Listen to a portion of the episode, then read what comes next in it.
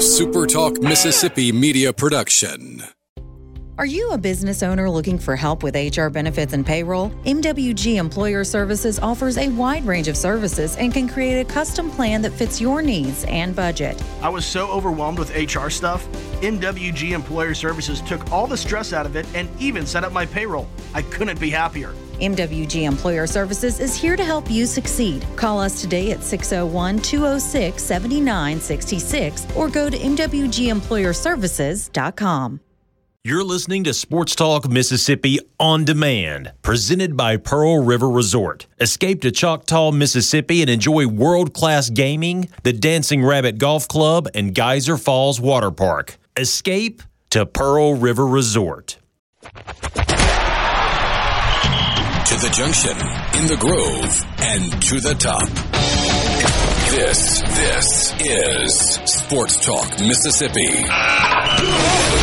On your radio and in the game, right here on Super Talk Mississippi.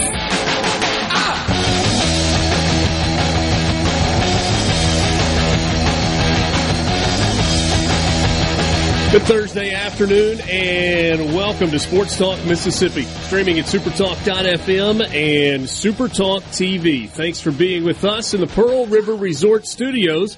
Pearl River Resort is the home of the sports book at the Golden Moon Casino. Check them out online at pearlriverresort.com. The C text line is always open to you 601 879 4395.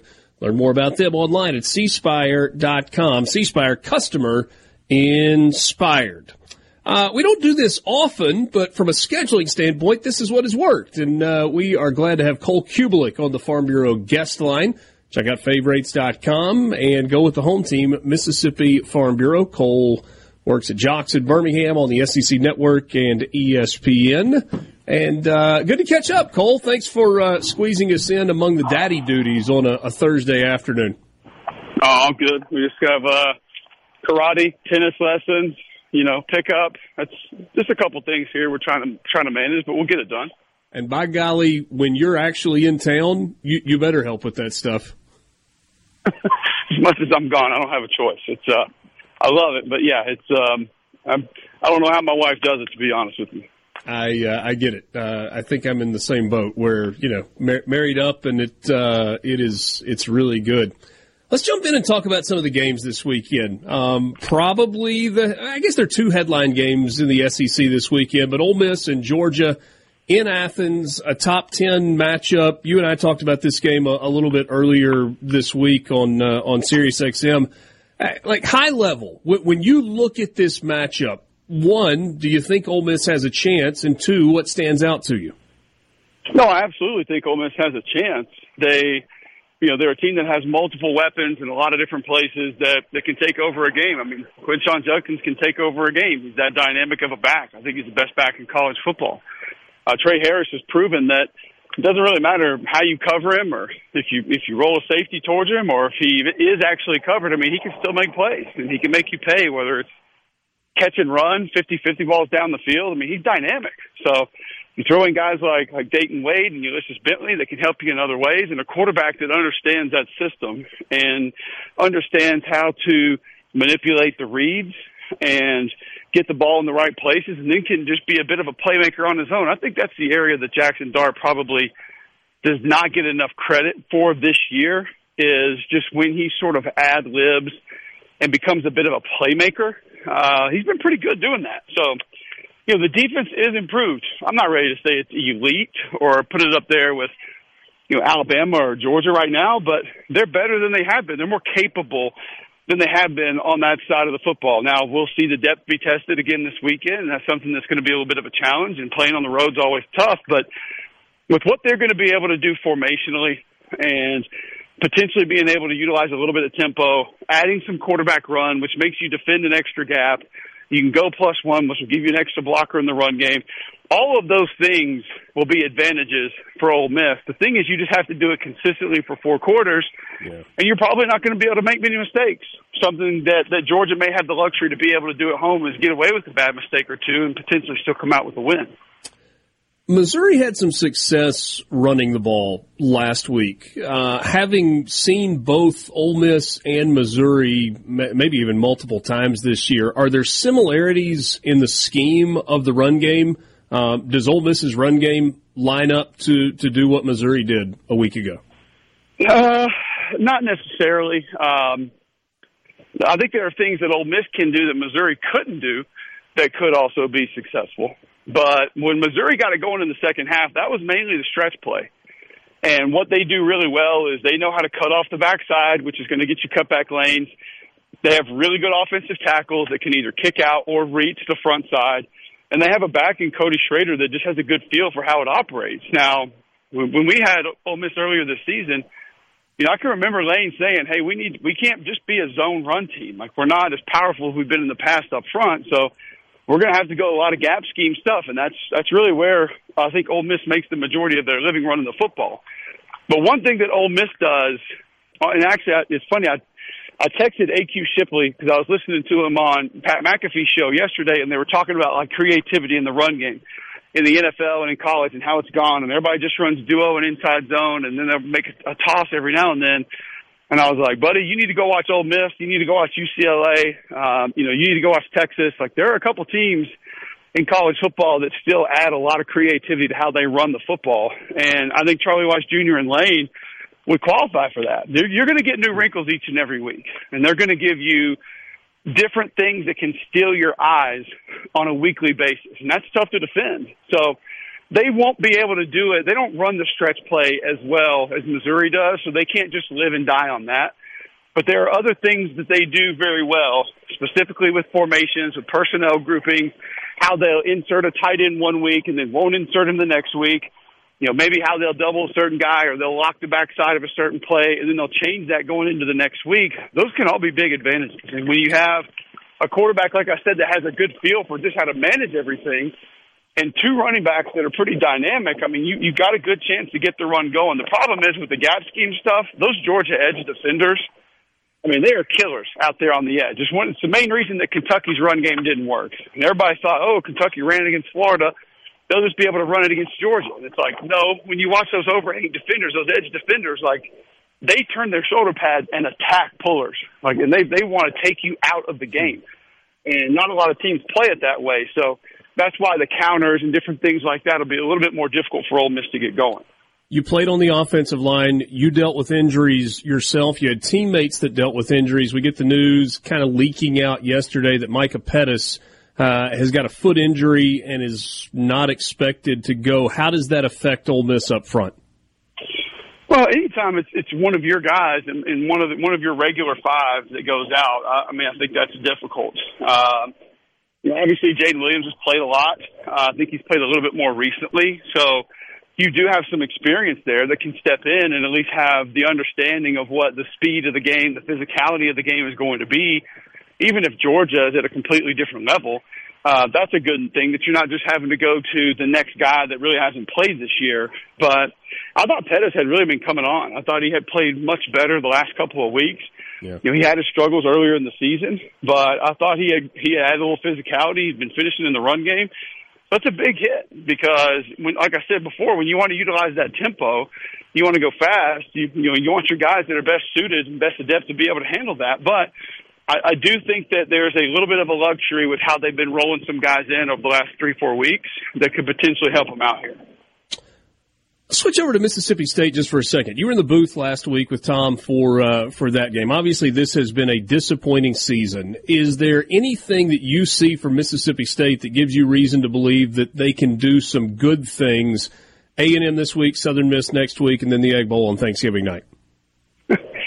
That's a really funny question because I had the conversation with Roman Harper when we were taping our show Monday night, kind of in between a couple of different things that we were looking at and turning in some plays and um, you know, I've talked to it with Greg doing our show in the mornings a couple of times. Like, I think there are a lot of things that I see. Now, is it how they operate? Is it with the operation? Is is it schematically? Not not as much, but I mean, there there are guys on that team that can make plays, and like we we know that Tulu can make plays. Like you go look at Zavion Thomas two weeks ago against Auburn, like he comes out of nowhere. Like guys make and it's not just like easy catch and then make a dynamic run. He was making tough catches. Like Harmon at tight end has turned into a really physical blocker here down the stretch. Um, you, know, you look at, at the safety position, the way Ten comes down and plays near the line of scrimmage, like he's making some good plays. You know, you have two of the best linebackers in the league. Uh, when Woody Marks is in the game, he can be a dynamic runner. I think some of the younger running backs are at least running hard. I think Cole Smith has played great football at center this year. So it's one of the things that when I watch him, I'm like, man, like there's a lot of the pieces that are there that could help this team be successful. They just got to find a way to, to get on the same page and collectively have the understanding of how to make things operate. And let's just, let's still keep in mind, I know a lot of people over there didn't want to believe this, but that is a very difficult transition to go from the air raid to what they're attempting to run now. It's not just going to work. It takes time. It takes a long time, just like the air raid was going to take time to be really good when you adapted to that. And then now you're going through another transition with Mike Wright at quarterback who, who can't really give you true balance yet as a passer. He's just, it's not who he is. Yeah, he gives you more of a run threat at quarterback, but he's just, he's not a guy that's going to be able to pick you apart and make a lot of the throws that you need him to consistently. So, that's asking a lot for a college football team, but I do see pieces that could allow them to still do some good things down the stretch. Cole, appreciate your time. Always great catching up, and uh, we'll talk soon. Sounds good, Richard. Thanks for having me. Cole Cubelic joining us on the Farm Bureau guest line. He is uh, co-host of the McElroy and Cubelic show, Mac and Cube on JOX in Birmingham. He's got his own podcast, The Cube Show. He's doing the SEC Network show on Monday nights. He's in the booth or on the field on Saturdays. A lot going on for Cole. Uh, appreciate his time. Sports Talk Mississippi. We've actually got another guest coming up on the other side of this break. So we'll go back to back guests and then the three of us the rest of the way. Just getting started. Sports Talk Mississippi in the Pearl River Resort Studio.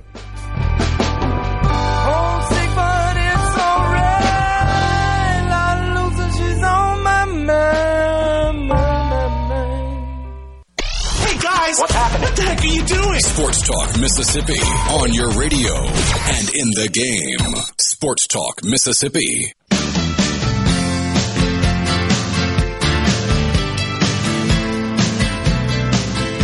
Let's just keep riding this guest train. Ben Hartsock joins us. He works at SiriusXM Radio. He's a former tight end at Ohio State. Spent about a decade in the NFL loves RVs, and last week he went back home to be on the farm for uh, for some time. Ben, good afternoon. What's up, brother? How are you? How, how was uh, how was Combine Country? Man, it was it was awesome. It's uh, I had a couple of my buddies when I came back. They inquired about possibly putting together like a dad farm fantasy camp maybe next fall for the harvest, and, and I reached out to my dad. I reached out to my dad and my uncle. My dad's 76, my uncle's like 68. So they're they've been doing this a while and my uncle I told them about, you know, these guys want to do it and my uncle said uh responded to the text he goes, "Every day it's a fantasy." wow. Uh and work also. It is it is work on the farm as well. So uh maybe some free labor out of it. Maybe they pay you to come work at the uh at the harvest. Um I wanted to. I know you still focus a ton on the Big Ten. Uh, former Ohio State guy and work at uh, on the the Big Ten channel on on Sirius XM. We've got this. Uh, I mean, there's so much happening right now in the Big Ten, on the field and off the field. Let's start on the field. This game this weekend with Michigan and Penn State. So much off the field happening with Michigan is Penn State getting the Wolverines at the right time, or is this absolutely the time that you don't want to play Michigan? I, I mean, I, I guess it should be, but Michigan has been complete Teflon for the past two years. The guys on the field have continually been able to overcome one, whether you want to call it a scandal, a controversy, uh, something provocative. I mean, for two years in a row, Jim Harbaugh has flirted with the NFL openly, and and the, the, the team still bounces back and plays at a high high level. They fired their offensive coordinator uh, unrelated to the, the sign stealing scandal, but has had his house raided by the FBI. Mm. There was a contract dispute between the athletic director and, and Jim Harbaugh to the and and it seemed like that the relationship between the athletic director Warde Manuel and Jim Harbaugh is so fractured that the president of the university had to speak publicly on their behalf uh, throughout the off season. So I, I understand what you're saying, Richard, about about getting them at the right time, but Michigan, the players themselves have done a spectacular job of putting that stuff beside uh, behind them and, and not letting them distract them, and they've done a great job of playing at a high level. All right, football only. Is Penn State good enough to beat Michigan at home? Yeah. Oh, yeah, absolutely. I mean, th- this is as, as good and as talented of a Penn State team uh, as James Franklin has had, and and they're getting healthy at the right time. Chop Robinson uh, and and uh, Lenovo, another defensive lineman, but Chop Robinson specifically at the D line rush position, missed a couple games, been out since the Ohio State game. Uh, is supposedly is coming back, and and I would I would say that that Penn State has as many, if not a couple more guys that'll be playing on Sundays than than the Michigan Wolverines has. Uh, so talent isn't going to be the differentiator. What Michigan has uh, right now is the between the years factor that, that Penn State got boat race last year, and, and Penn State couldn't get past Ohio State. Penn State hasn't gotten past Michigan, and last year Michigan put uh, put a 400 yards rushing on them. So it, it, it's that between the ears element that, that Penn State has to overcome. The point total, the over under in Rutger, Iowa, uh, Rutgers and Iowa is 28 and a half. And the majority yeah. of the money that is being wagered on this game is coming in on the under. Have you ever seen anything quite like this? People have been riding the under on Iowa games for several years now, but this has taken it to a different level. 28 and a half for the total. Oh, oh you got to understand, we've got three consecutive weeks now of Iowa games where the under was setting – the over under was set and breaking new records, new modern records. And, and last week, they, they two weeks ago they hit the under. Last week they hit the under, scored 17 points. It, two three weeks ago the record was 30 and a half. And yep. then it was 29 and a half last week versus Northwestern. They hit the under, and this week it's 28 and a half. And so it seems like easy, easy money. Seems like slim, or, uh, too easy. Too don't overthink it. But twenty eight and a half, and and Rutgers is a team that Gavin Wimsatt, their their quarterback is is uh, throwing about fifty percent completion, and and they've got a good run game. But Rutgers is a, a talented defense. You watch them hold Ohio State in check a week ago. So yeah, I, I don't see any reason why I wouldn't be compelled to take that under. Yeah, I mean, I guess 14-13 if uh, if it got that high scoring would still be an under in uh, in that one. I do want to go back to Michigan for a second. Uh, as a guy who played in arguably the biggest rivalry game in, in college football and one of the biggest rivalries in all of sports, uh, all of American sports, um, my guess is that you don't love Michigan. That that maize and blue are not the uh, the colors that you choose for your automobile. You don't have your RV painted in maize and blue. Um, but objectively, how bad is this, and how real is the effect of the sign stealing from Michigan in terms of on the field play? Well, it's interesting how it seems like Michigan's defense now is is it's not that we didn't do it; it's they're pushing back by saying it looks like everybody did it, and so we'll parse through all of that. But but so if if Michigan is the only one that was doing it, it was a slanted playing field. It was a 100% a slanted playing field. I, I thought about this the other day, Rich. I, I, it was in the in the pre NIL area about the most scandaled. Uh, the the biggest scandal you could have was paying players under the table, just buying recruits. Sure. And, and I argue that this situation is not as big a deal as flat out paying for players because players still have to play. Players still sometimes don't pan out. So if you pay that five star recruit millions of dollars and he doesn't pan out, but when we're talking about knowing run versus pass, it's it's it, it it takes the field and it give and it tilts it in a complete direction. And and what's interesting is for the past two weeks now, everybody that's ever DVR'd a Michigan game has gone through and tried to find, and we ha- and and has been found several suspicious looking circumstances of players knowing exactly what was happening. Whether I, I saw an, the entire Michigan D line not rush in unison on a screenplay. Like it just seems so hmm. suspicious every step of the way. And so if if everyone was doing it and and and and that then I guess levels the playing field, then then let's hammer everybody and we're going to have new rules and regulations placed in in place, but it certainly doesn't everybody knows that if if if your opponent screams uh, "Hail Mary" every time they pass the ball, and you pass that information to your team, nobody's getting their their uh, panties in a bunch about that. But what Michigan is being accused of is a full blown uh, CIA level op network of operatives scattered across the country that are that's the key distinction. The the the, the being in, in stadiums, which was security film and and public Venmo records, it's starting to look hard to to argue against. So these other accusations of other schools, they don't seem to have the same paper trail. That is the key distinction between the two. So I, I think it is significant. I think I, I gave the example. I was at Michigan two years ago uh, right. in Ann Arbor when they finally punched through the glass ceiling, and I watched Aidan Hutchinson take the left tackle and launch him into the background. It was one of the most impressive athletic things I've ever seen. And that, that's whether or not Aidan Hutchinson knew the signal or not that was a spectacular athletic feat. But the difference is, if Aidan Hutchinson knew I don't have to do run responsibility, that tilts the playing field because that's the game it, within the game is knowing run versus pass. Knowing do I have to keep outside contained or do I have to run, uh, you know, hold C gap contained? If he knew without a doubt that he could pin his ears back and rush the passer, it changes what the, the, the athletic greatness that he did.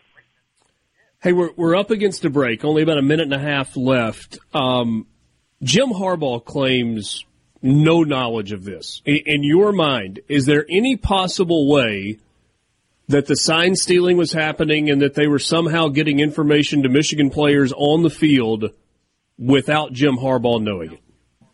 It, I can't imagine how. Maybe there's some level of plausible deniability that, that you you hear about when you watch you know, government shows, CIA shows, but, but ultimately it didn't matter whether Pat Fitzgerald knew or not with the hazing scandal that cost him his job. And and there's plenty of examples of of corporate America where executives, uh, mid-level executives, doing criminal things, and it's the CEO that ultimately pays the piper and and loses his job and pays the fine, whatever the, the consequence may be. So I don't see that as really that big of a factor whether if this is proven to be true, Michigan and specifically Jim Harbaugh, Harbaugh will play a steep, steep uh, consequence. Ben, thanks for your time. Enjoy this college football weekend coming up. It's a good one. Yep. Same to you guys. Have a good one. All right, buddy. Good catching up. Ben Hartsock, former NFL tight end, spent about a decade in the league, uh, all Big Ten tight end at uh, at Ohio State, and uh, works at Sirius XM satellite radio. National right. champion as well. Uh, he is a former Buckeye national champion. It'll be us coming up next. Sports Talk Mississippi with you in the Pearl River Resort. Oh, I got to work now. After the yep, time to go to work. Hey, Dad. We're back right after this.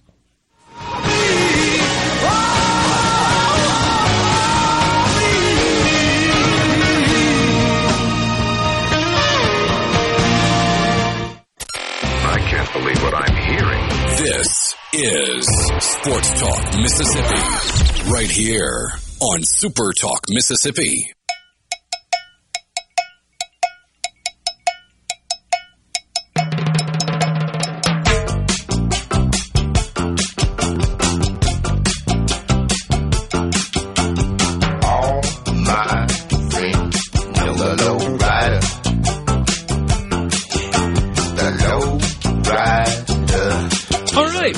Sports Talk Mississippi with you on this Thursday afternoon, getting closer to a big college football weekend. Thanks for being with us.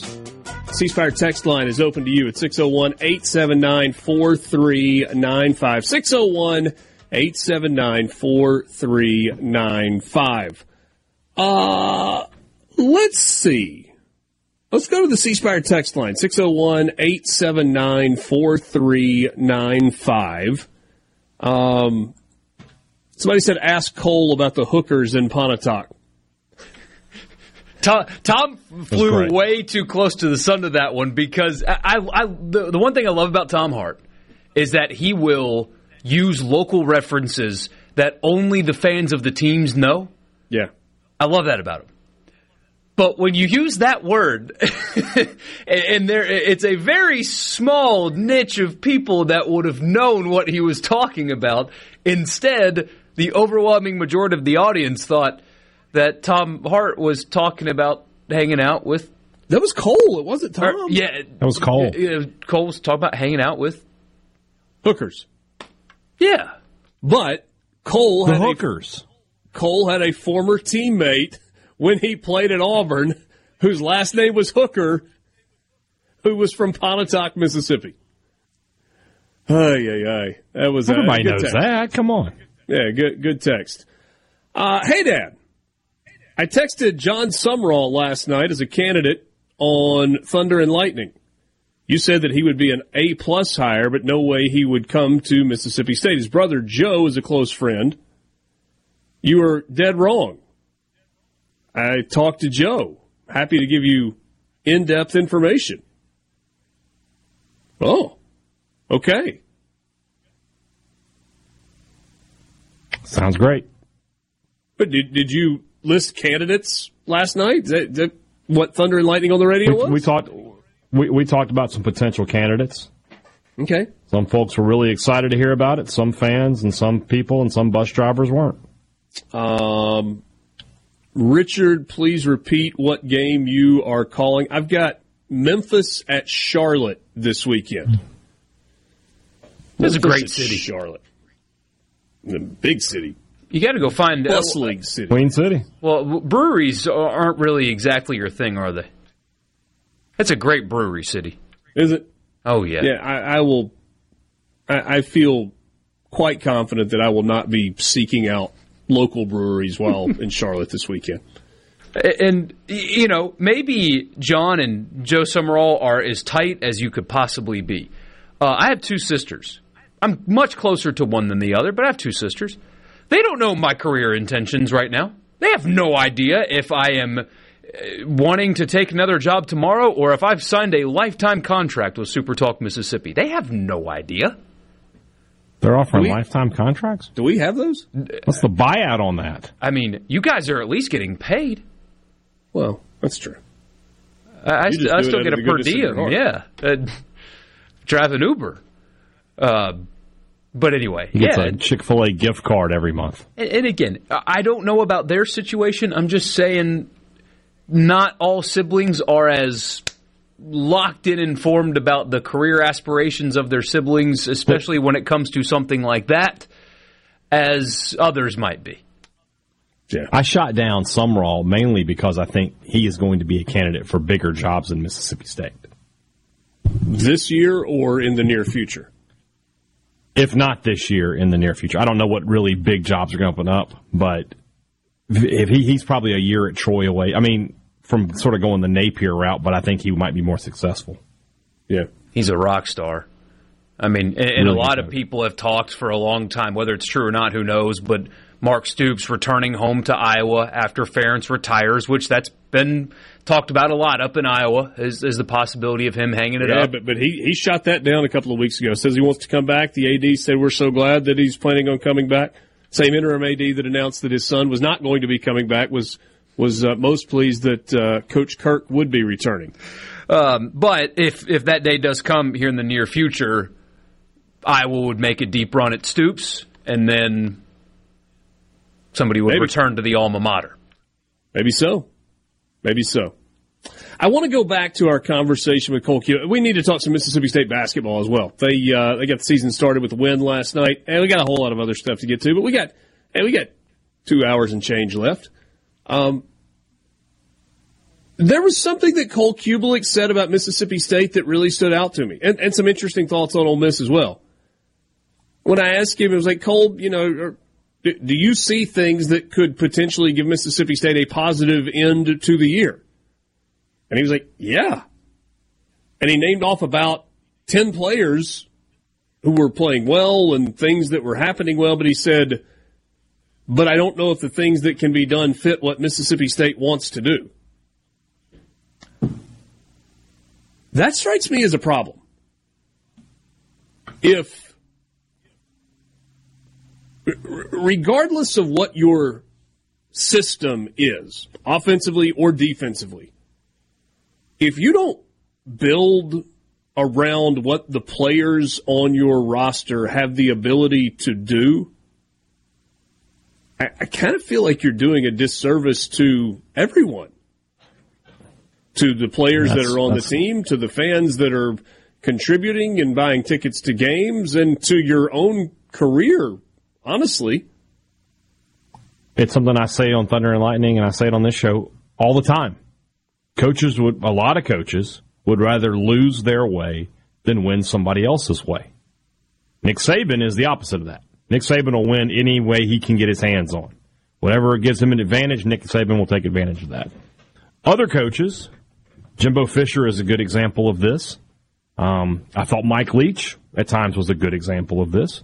Would rather just go down with the ship. Rather, this is my system. This is what I do. Doesn't matter that I don't really have the players to run it. This is how I'm going to do things. And if we win, we win. If we lose, we lose. But, you know, you get paid the money to win, not just to call the plays. I do kind of think that Mike Leach is an exception.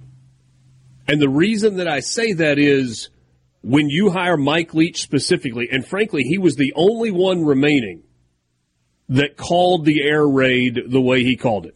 Everybody else had diversified the air raid.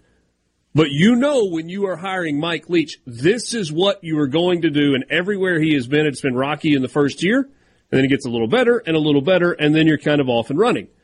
And that was the pattern that was happening at Mississippi State under Mike Leach.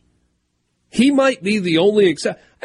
We did coach interviews today and was talking with Memphis's offensive coordinator, Tim Cram Cramshay. I think is, I don't have his name in front of me. It doesn't matter. Um, doesn't matter. It does matter. Saturday. yes, matter Saturday. And I will have all of that information directly in front of me, but it doesn't matter right this second. Point was, he is the offensive coordinator that Ryan Silverfield brought in when Kevin Johns left and went to be Mike Elko's offensive coordinator at Duke. Not Chris Johns. Not Chris not Chris Johns, but Kevin Johns. Right. Or Chris Jans or Chris Jans. Uh, none of the above. I really thought it was a shout out last night, but go ahead. Yeah, so I asked him today, I was like, hey, thinking back to the previous regime and their offensive coordinator – and what the offense has been for the last couple of years, it feels like it was a pretty seamless transition. I was like, I know you're two years into it now, but you know, you, are taking steps forward. I was like, how does that work? How, how did you make that? He said, well, the first thing I did was come in and learn their terminology. He said, it's a whole lot easier for me to come in and learn existing terminology than for me to say, this is the terminology. You guys have to learn it. He said, so we started there. And then I went through film and figured out what these guys were doing well and what pieces of the offense we could hold on to. And then worked a little bit of my stuff into that and supplemented it in year one. And then in year two, it became more of a blend. And he's like, now that, that's where we are now. We have blended the things that worked well previously at Memphis. I've been able to import the things that I like kind of from my coaching background. And that is what our offense now is doesn't feel like there was much blending in Starkville this year. It was a new offensive system. It was not. We understand that we have a quarterback that has been very, very successful in an air raid offense. Let's tweak what they were doing and adjust it a little bit and then have like a transition into an offense that, that Kevin Barbay and ultimately Zach Arnett want to be their offensive identity. It was this is what we're doing different. And it hasn't worked. Mm-hmm. And sometimes it ha- it does work. You think back to when, when State hired Dan Mullen. Total change from what Sylvester Croom was doing. Yeah, but he the had difference the is he had the personnel that could do it. He did, kind of. He didn't have the quarterback at first. He had good running backs and good linemen. But the difference is that Dan Mullen is a good football coach, and that uh, Sylvester Croom was not a was not a great football coach. So that's the key is just having a good football coach. Good football coaches will figure things out. Bad ones don't. Sports Talk Mississippi, streaming at supertalk.fm and supertalk TV. We're back with you right after this.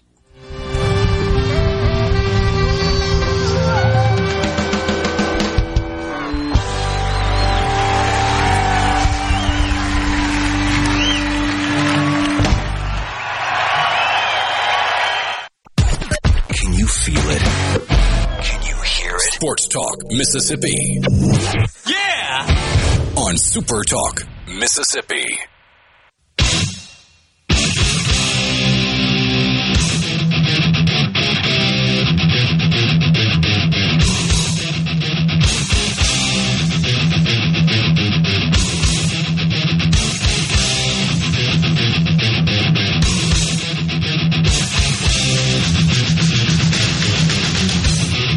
Sports Talk Mississippi, streaming at supertalk.fm and supertalk TV.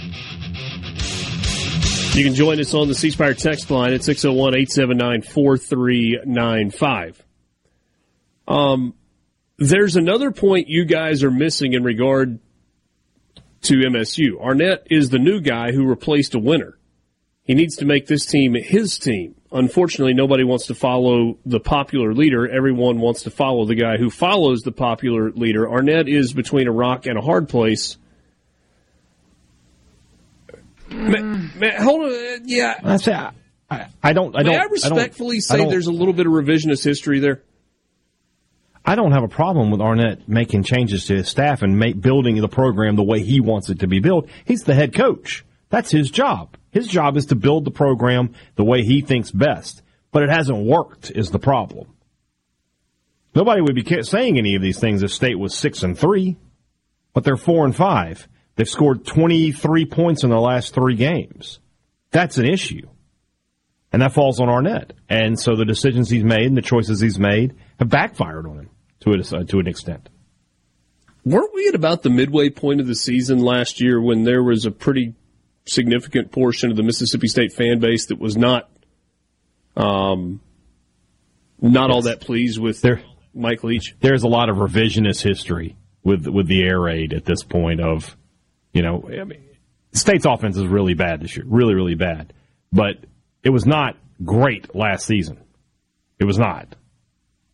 And especially in that that swoon they had where they lost to Kentucky and Alabama and Georgia now I know Alabama and Georgia are a little different animal but offensively they just Those two can be forgiven. they were just, but they were just ineffective in those games, and they weren't great offensively against Kentucky, obviously in that loss. They weren't great offensively against Auburn in that game here in Starkville. They won They the weren't Egg great in the on Egg Bowl. defense. They won the Egg Bowl on defense, and I, and I've said it a a hundred times. If it doesn't start raining in the third quarter and sort of force Leach to go to the run, they lose the Egg Bowl. So, yeah, you're, you're correct, Richard. There, there's some revisionist history happening there. I don't know that I've heard you say that about the rain, but uh, Oh, I've said it a few times. Yeah, that that I mean, Ole Miss was they weren't controlling the game, but State's offense was completely ineffective. And then State decided to start giving the ball to Dylan Johnson and Woody Marks, and Ole Miss had trouble stopping that, and that's what set up the win. You know, in, in transition years too, uh, and, and not to pile on, but but I think it bears repeating. You see, uh, w- hey, that made a really good point the other day. Even if the season is not going like you hope from a wins and losses perspective, not to bring him into this, but Hugh Freeze 2012 Ole Miss, they went six and 6 They had a losing record going into the Egg Bowl, but every week you could see, oh, this guy can coach. They're just lacking here. The schedule's tough. They don't have the right players. Personnel's an issue. But every week they played well and executed and were schemed well. And the messaging from the program was good. And game management, even for a Hugh Freeze, who's not great at that sometimes, was really good. In this case, a defensive minded guy's got a bad defense. The way they play, they're, they're non competitive against not great teams at home. The messaging is confusing and uninspiring. And recruiting literally is the worst in the SEC at the moment. Yes, behind Vanderbilt at the moment. There is nothing, and I mean nothing, that you can point to and say, I see forward progress here. It's that one thing. And the good news for Zach Arnett is he's got three weeks left in the season to show some of that. Mm-hmm. And and he's got to do that. Absolutely has to do that. And it and it has to start Saturday. It's a difficult opponent in, in Texas A&M. For all the jokes about Texas A&M, one of the things we kept going back to a week ago was the fact that that's a really talented roster. They got a lot of good players and a defense that is, you know, can can kind of get after you. It's a pretty good front seven. It's an offense that showed some life last week against Ole Miss. how banged up is Max Johnson?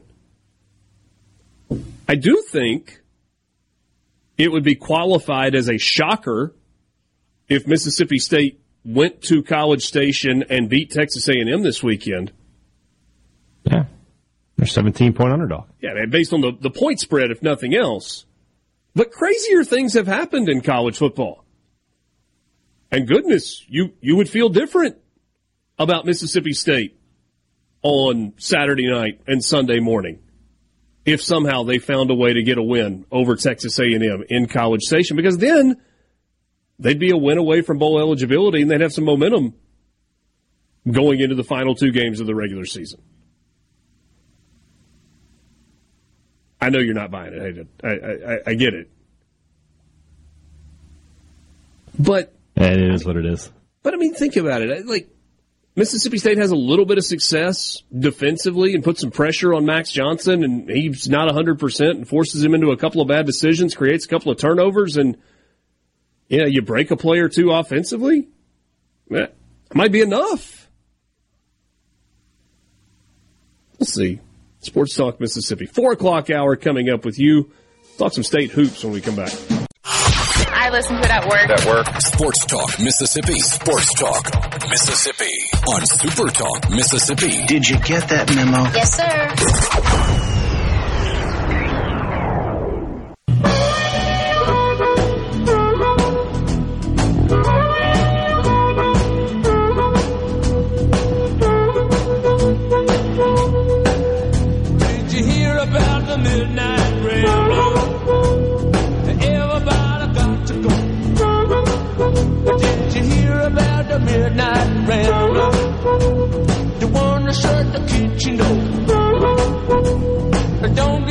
Hour number two of Sports Talk Mississippi with you on this Thursday afternoon in the Pearl River Resort studio. Pearl River Resort is the home of the Dancing Rabbit Golf Club. Visit them online at dancingrabbitgolf.com to book your tee time today. That's Dancing Rabbit Golf, part of Pearl River Resort. C Spire text line is open.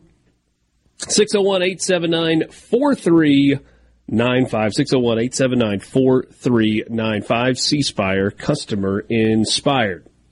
The Township Blues Festival hits Colony Park in Ridgeland on Saturday with, man, what a great lineup. With Cedric Burnside, uh, Brandon, Taz, Niederauer, and others.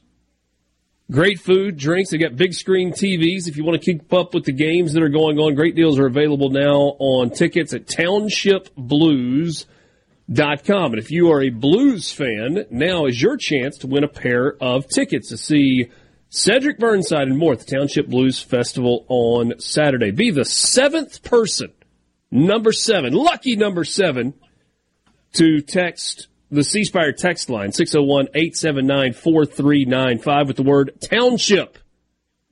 Township, seventh texter on the C Spire text line to win a pair of tickets to see Cedric Burnside and more. It'll be a cool deal Saturday night. Um, basketball last night. Mississippi State opening the season in Chicago in the Barstool Classic. All right, I think we got a winner on the C Spire text line. Michael Borky will get your information and uh, get that to you. Barstool Classic in Chicago last night, Mississippi State, Arizona State. It was not a basketball game that will be hanging in the Louvre in the near future as one of the greatest basketball artworks of all time, but it was a win and it was an under. If you were paying attention yesterday, you were a winner last night on the under. Different type broadcast. Very different type broadcast than if you flip on the SEC network or CBS or Fox Sports or whatever. But you knew that going in. Second year that Mississippi State has participated in the uh, in the Barstool Classic. What do you guys think?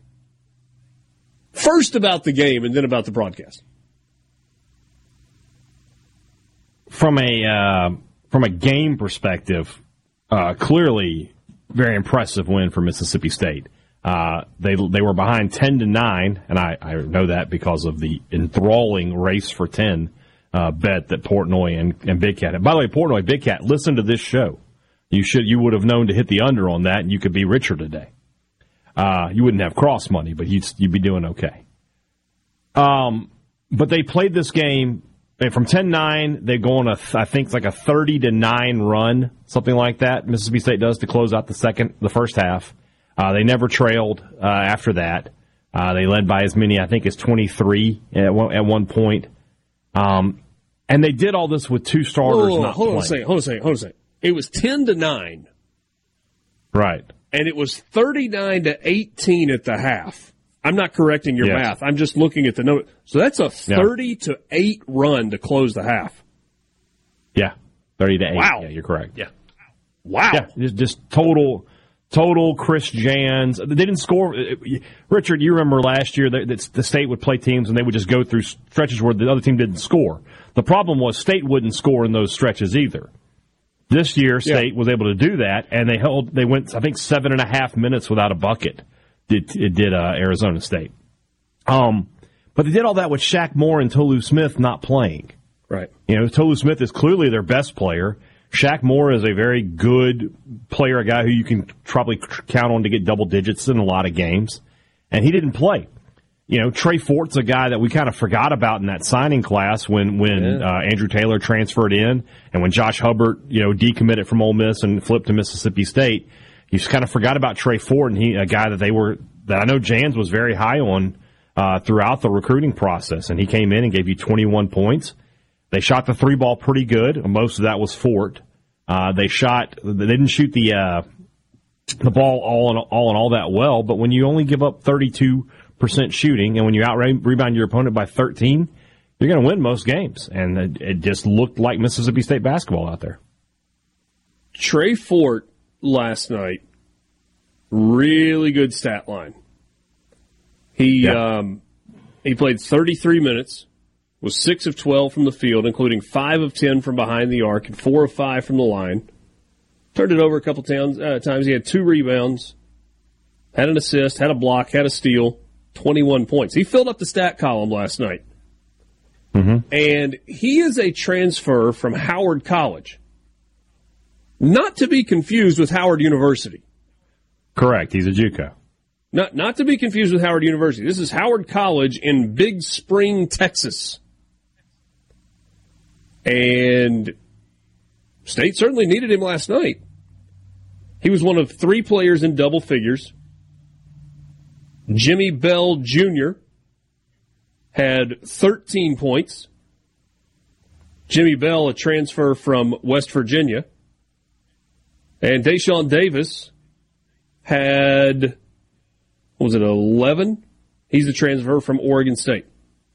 I'm sorry, he had mm-hmm. 10. He was on the team last year. Yeah, but he was on the team last. He's a returning starter at least. That's right. Yeah. Why do I not? Re- Yeah, Bell is the guy. Did he start Bell is the guy that they year? brought in. Oh yeah, he started most of the games. Yeah, he's starting point guard.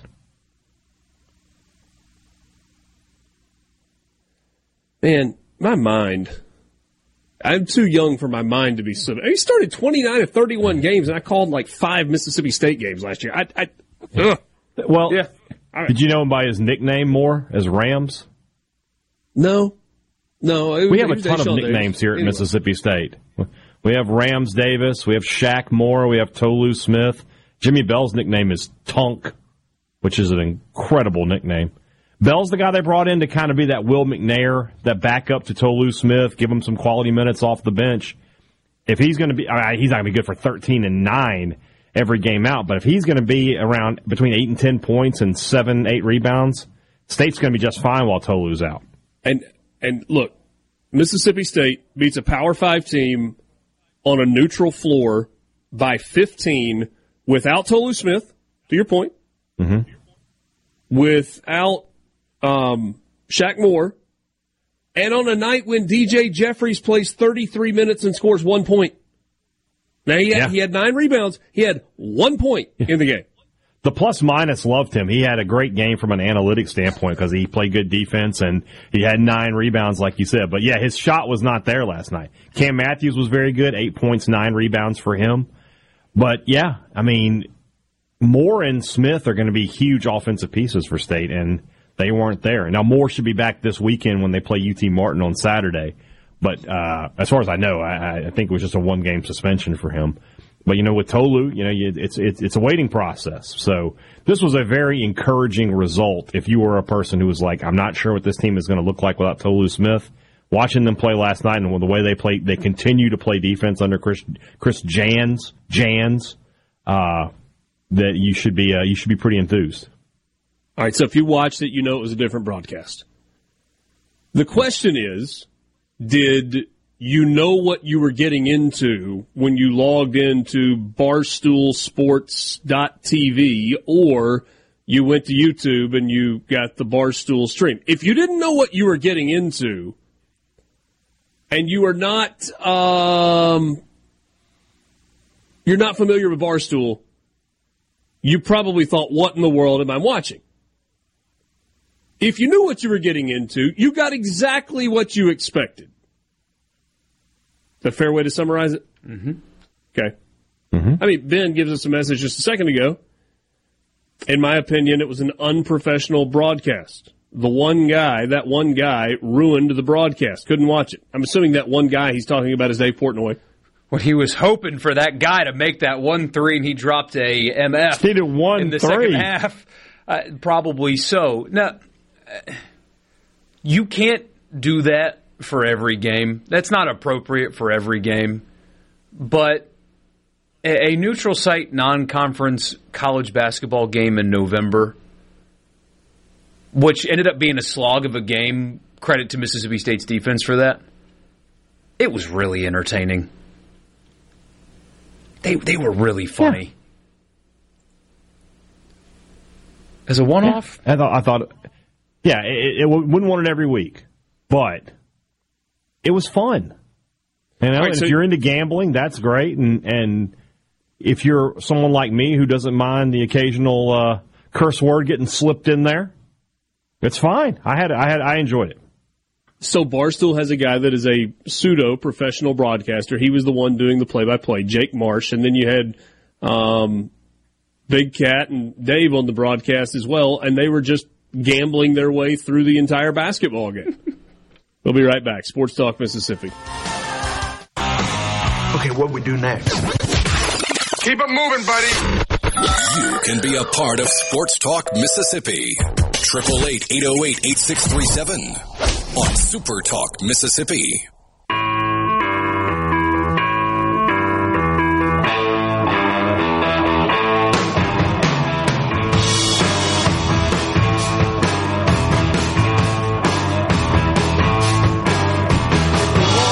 So when I described last night's broadcast of the state uh, Arizona State game, I said if you knew what you were getting into, then it was fine, and if you didn't, you probably didn't like it. And the reactions on the C Spire text line kind of bear that out.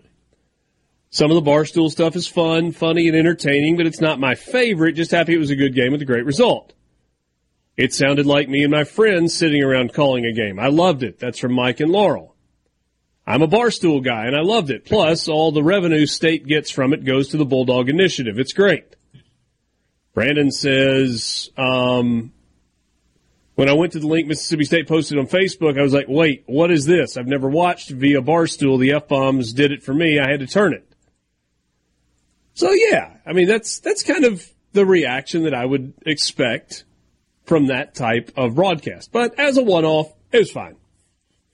Yeah. And if you didn't like the commentary, you could always turn down the volume and just watch the game. That was an option for you as well, or you could listen on the radio. yeah. Yeah. Because to their Sync credit, when they broadcast those games, they invest in the technology. Mm-hmm. I mean, you'd have thought that was a big network broadcast. Uh, I mean, everything was. They Yeah. had replays. Looked entirely like a game you'd see on ESPN, CBS, whatever. Had, had camera angles correct. Had had everything you want. They, they are. I did. I got a kick out of Jan's not wanting to do the halftime or the second half interview. You know, Hurley. They talked to Hurley before the start of the first half. Had him on the mic and he asked him a few questions. And uh, Jans was like, "Nah, You remember in this I'm event coaching last here." year, Andy Kennedy was mic'd up for like half the game Yeah. Yeah, when when UAB played Akron or somebody like that. Whoever it was. State played Akron, so it's whoever the other team was. Yeah, but I remember that. Okay. Um, That, that's dangerous ground, but on Barstool, it's okay. You can get away with with the Andy Kennedy language on, on Barstool. You can't do that on ESPN. And you know, th- there's, I I can't imagine uh, like millions of people checked that out. Pro- probably not, right? But the exposure, i- if Barstool puts anything that they're involved in out there, they have a little army that just consumes it. It's unbelievable that they they can do anything. They could do a podcast literally rating coffee mugs. And tens of thousands of people would download it. It is unbelievable, just what they do. So last night, if that game was Their on the SEC. Network Plus, only Mississippi State fans and the, uh, some Arizona State fans w- would have watched it. I promise you, it was for a basketball game in November. A significantly larger audience watched it than would have Yeah. otherwise. Yeah, because you, you do have people who just they want to see their favorite personalities. You know, they they were more into uh, the Rico Bosco uh, uh, temper tantrum videos and then the half court shot contest and all that. Watching Frank the Tank and Mints, good lord, his his sh- shot was so way off. But you know that that's what that's that's their favorite thing. It's that's their show. That's their the brand that they identify with. So. Yeah, and Mississippi State having Brandon Walker there, I mean, they, they're going to have that sort of inside track to this uh, this event if it continues. Now, today on on Twitter, Dave Portnoy said, well, "That's it. We'll never do this again." I think he was just kind of in his feelings about losing. I think he said about thirty grand last night, but it is what it is. Big Cat, on the other hand, if he uh, he he was so impressed with what he saw, said he put a two thousand dollar bet down on Mississippi State to win the national title. Pays three hundred k if the Bulldogs lift the trophy uh, in the at the first week of it, first weekend in April. He didn't hedge. I I mean, you know, they they sold their stake in the company, which they got back for uh, millions upon millions upon millions of dollars. And so, you know, five grand to him is basically nothing. But he put a five thousand dollar future on the Eagles to win the Super Bowl last year. 180k Mm-hmm. would have been the payout. He didn't hedge. Yeah, got to hedge at that point, right? I would have got to. hedged, man. I would have gotten more than. Yeah.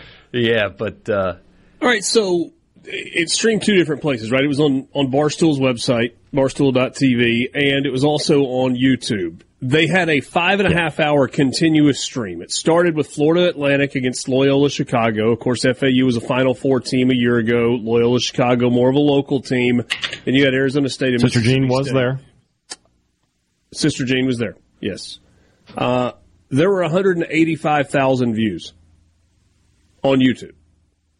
That doesn't count the people that went to the uh, to the website. So it's a lot of people for I watched on the website. So. those two basketball games on a Wednesday night. So let me ask, because you, you, I don't know if you know or know or not, but when you do an SEC Network Plus broadcast for, for football, basketball, do you do you have any idea what the viewership is on those? I really don't. it's not 180,000. Well, I mean, it depends on what the, the game is. I, I, look, I, I, would never- imagine that a I have never seen the non-conference. SEC basketball game would never would not be one hundred eighty thousand. I, I have never seen the numbers myself. I have been told that the highest drawing streamed only events, and this was early on, are LSU baseball games. And I can believe that. you might be I have no blown problem away that. with how big the numbers are for that. Not a million, nothing, nowhere close to that, but it, it's a six-figure audience for LSU baseball games. Um, for Mississippi State or Ole Miss basketball games, I, I I don't know. I guess it would be somewhere south of ten thousand. But but I don't know. And that's just the YouTube views you're talking about. So I mean, it's tangible. It's real. Yeah. I didn't check out the YouTube. I, I pulled it up on my iPad on just barstool.tv. But there is the, you know, we have people in the text line talking about it. There, there is that other side of, you know, aligning yourself with the vulgarity. I couldn't possibly care less. I think Mississippi State and Ole Miss should should do stuff like this as much as they can in perpetuity. But I, I do wonder if there Gosh was like knows a, they make us want to do it. Every time they play, I'm just like, oh. But I, I do wonder if you know if you're Zac Selmon and you pull that up and you hear one of the guys calling a Mississippi State game using MF because your opponent is missing a three point shot, kind of makes you cringe a little bit. I imagine. Probably, but you have to when you're when you get you know you get in bed with certain people, you just got to expect what you expect. When you when you deal with Barstool, you, I it's go back to what I said at the beginning. If you knew about Barstool, you Mm-hmm. knew what you were getting into. If you didn't know about Barstool, okay, maybe you're surprised and you're like, wait, I didn't sign up for that. Eh, Okay. There you go. There you go. Somebody said I would not have watched it if it had not been streamed on YouTube. It was entertaining enough. Yeah, I mean, most people are just kind of ambivalent about it. Yeah, like, I don't want all the games to be like that. Uh, Last night was fine. Let's go get ready for the next one. The, the kid handed them the, his resume to try to get Barstool to hire him, and so they started reading his resume as gold. Fantastic. And so now we are proposing the C Spire Classic this upcoming uh, basketball season, and it's to be done by us. But in the we're going to have a more you know we're going to find like the middle ground between our normal professional lives here and what Barstool did. So we there may be the occasional you know that gummit kind of thing happening there, but it won't be so over the top. Nor will we be openly gambling 30K, right? Richard might, but not me. So if you're listening out there, C Spire, let's make it happen. Also, I want a percentage of the sales because I brought it up. Mm-hmm. I'm sure you do. It's, it's great negotiating Yeah. you're doing on the uh, on the air there. Um, somebody Hang on. says, "Did I know what I'm uh, doing. I'm smart. Did Portnoy really not know how to pronounce Chris Jans' name, or was that part of the He show? didn't. I know he was Chris Johns. saying Very, very likely he did not know. Yeah. I mean, I you think they Jake was very well prepared. Jake cared Yes. because he's a pro He- he and, or he wants to be a pro. Dave Portnoy could not have cared less. Just showed they up. literally they they bet on Arizona State, and then State walks on the court, and they see State's athletes, and they go, "We messed up bad, guys." it's like, look at these guys; they look like they look like Greek gods out there. I thought it was so funny. They were like, like look at look at them; they're so skinny. Look at these Mississippi State players. So no, they had done no research. If they had done any research whatsoever, they would have bet the under. They would have put they would have leveraged the company fortune on the uh, on the under. We'd be doing we'd be hearing today that Barstool Sports has doubled in value if you just bet the under. Goodness.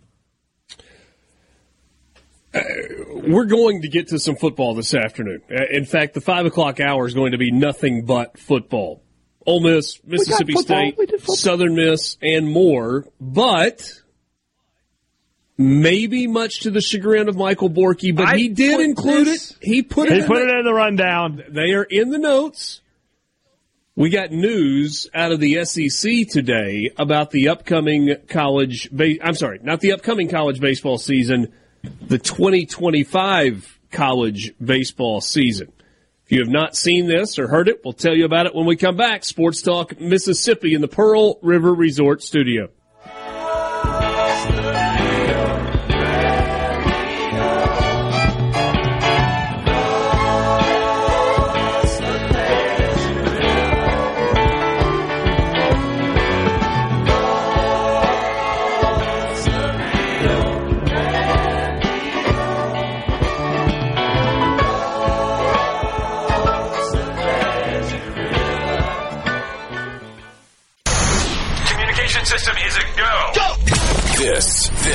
Is Sports Talk Mississippi, right here on Super Talk Mississippi. Exactly.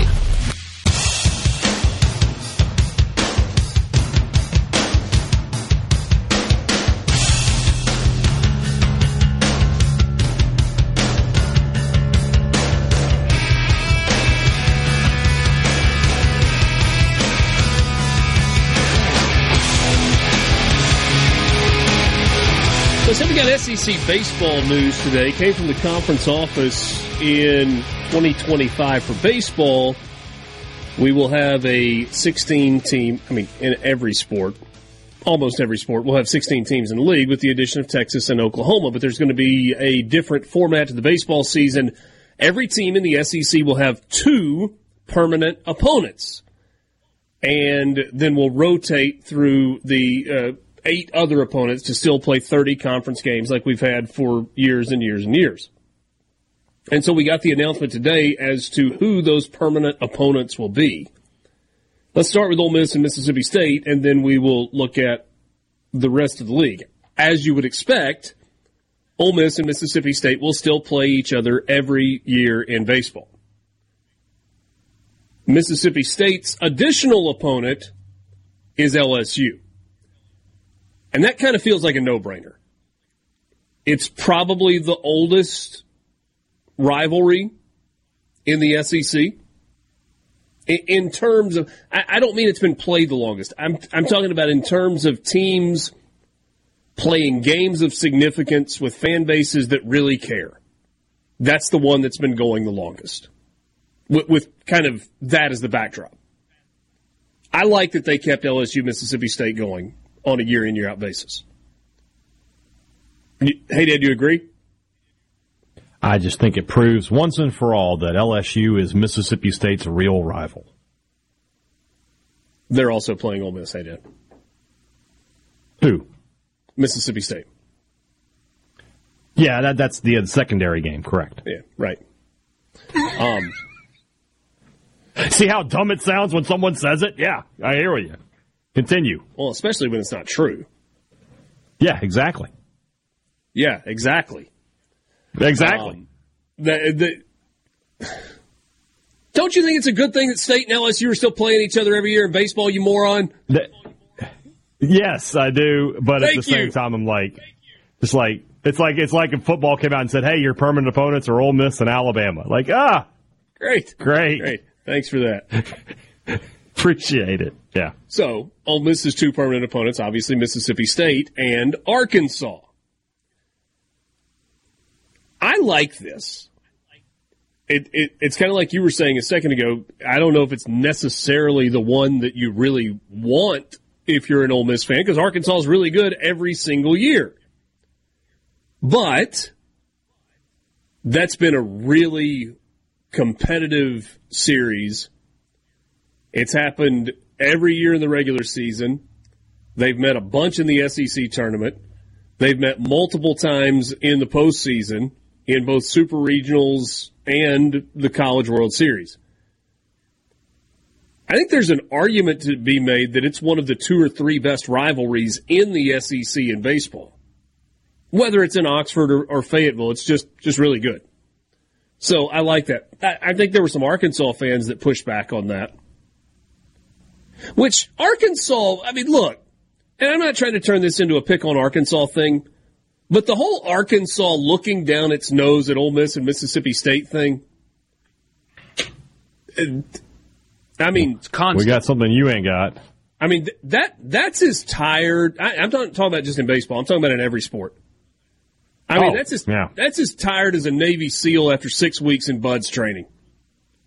I mean, that that narrative, it, because outside of a national championship in basketball 30 years ago, and a whole bunch of wins in track and cross country national championships, what has Arkansas done that Ole Miss and Mississippi State haven't? I can tell you something that Ole Miss and Mississippi State have done that Arkansas hasn't. Win football games. Well, I mean, baseball's the topic right now. I was talking about a trophy. Oh, but, But Richard, yeah. remember they beat Oregon State. It was a great play on a foul ball. I They, mean, they just beat had them in game one. They did not win game two. They did not win game three. Oh, but but I thought they they did. No, win. the I trophy mean, went to Corvallis. They didn't win. it was a routine. They won nothing. Wait, wait, wait. Nothing. Hold on, hold on. You're telling me that routine foul ball with plenty of space, just one guy call off the other two, make the play, win the chip. What? They didn't catch that ball? No, he didn't. Dropped But, but they were in the Amanda lead. in What Pike happened County- after that? who is an LSU fan, says that she is happy that LSU and Mississippi State are still playing every year. I'm sure she is. Uh, Bo in Indianola says, I think one team in Mississippi proved that they can compete with LSU. Uh, okay, Bo. Um, see, see, now you're learning. You're learning. Well, I mean, I don't think all of those stuff's bad. I just didn't think that. Somebody said, heck no, State can't beat LSU at home in baseball. We got screwed. I mean, it's the SEC. I mean, literally. But yeah, but State hasn't beaten LSU at home in like, haven't won a series at home, I think, since 20, like 2006, something like that. I mean, it's just a ridiculous streak. Here are the other permanent opponents. Alabama gets Auburn and Tennessee every year. Arkansas gets Ole Miss and Missouri. Uh, Auburn gets Alabama and Georgia. Florida gets Georgia and South Carolina. Georgia gets Florida and Auburn. Kentucky plays South Carolina and Vanderbilt every year. LSU gets Mississippi State and Texas A&M, and we continue to try and make LSU Texas A&M a rivalry. Um, Ole Miss, Mississippi State, Arkansas. State's got Ole Miss, LSU. Missouri gets Oklahoma and Arkansas. Oklahoma gets Missouri and Texas. South Carolina gets Kentucky and Florida. Tennessee gets Vanderbilt and Alabama. Texas gets Texas A&M and Oklahoma. Texas A&M gets Texas and LSU.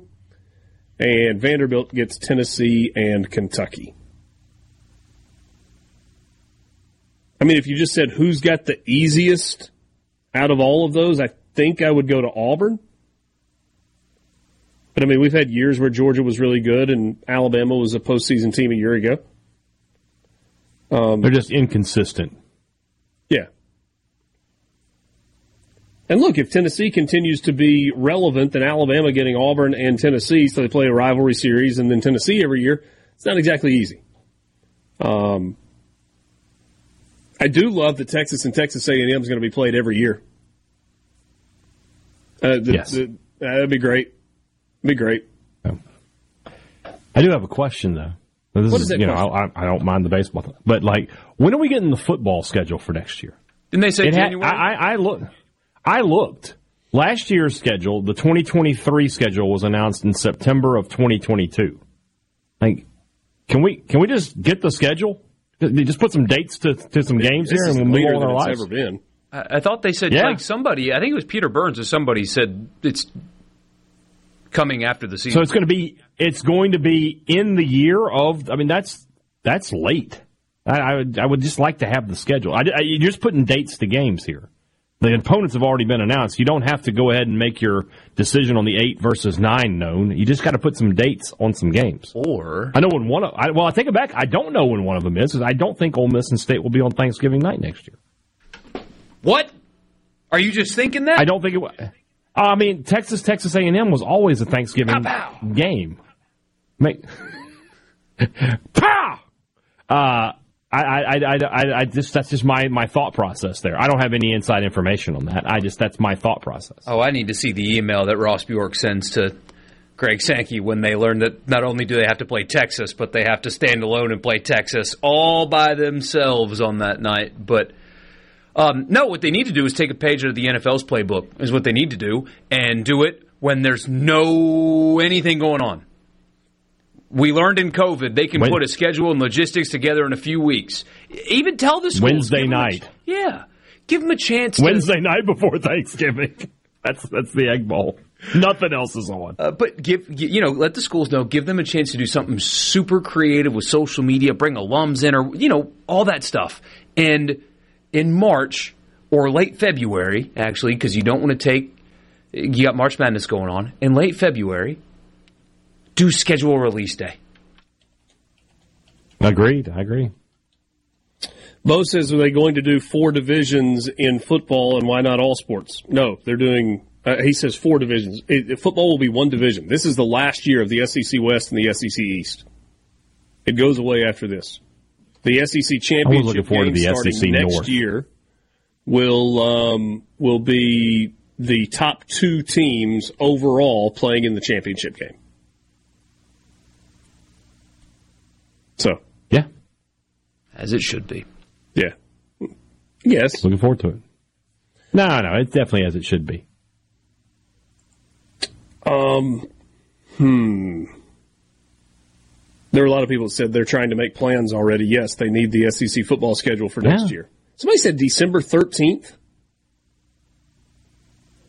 Is that is there significance to that day? I mean, that's December- going to. What day is that? That's what I was looking to see. What day of the week is that? 13th is a Wednesday. Kind of random. Uh, but hey, I hope I hope it is that day. That way, Thunder and Lightning Live, my content's already taken care of. I don't have to do anything else. Hey, you may have to Full figure out something else that day. We're going to be at uh, Stone's Jewelry in Tupelo that day. That means I'm going to be late getting home again. Sports Talk Mississippi. We'll continue with you. We will wrap up the four o'clock hour coming up after this.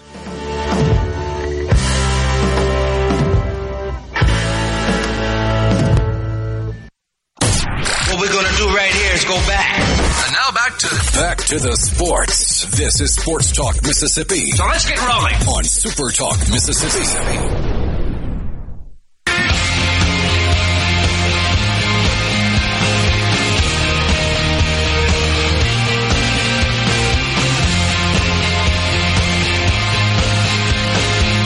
Sports Talk Mississippi brought to you in part by Genteel Apparel. Genteel is the official apparel provider of Sports Talk Mississippi. Check out their website, genteelapparel.com. You click on the link at the bottom of the page, enter your email address, and you can get 10% off your on, excuse me, your online order. 10% off your online order.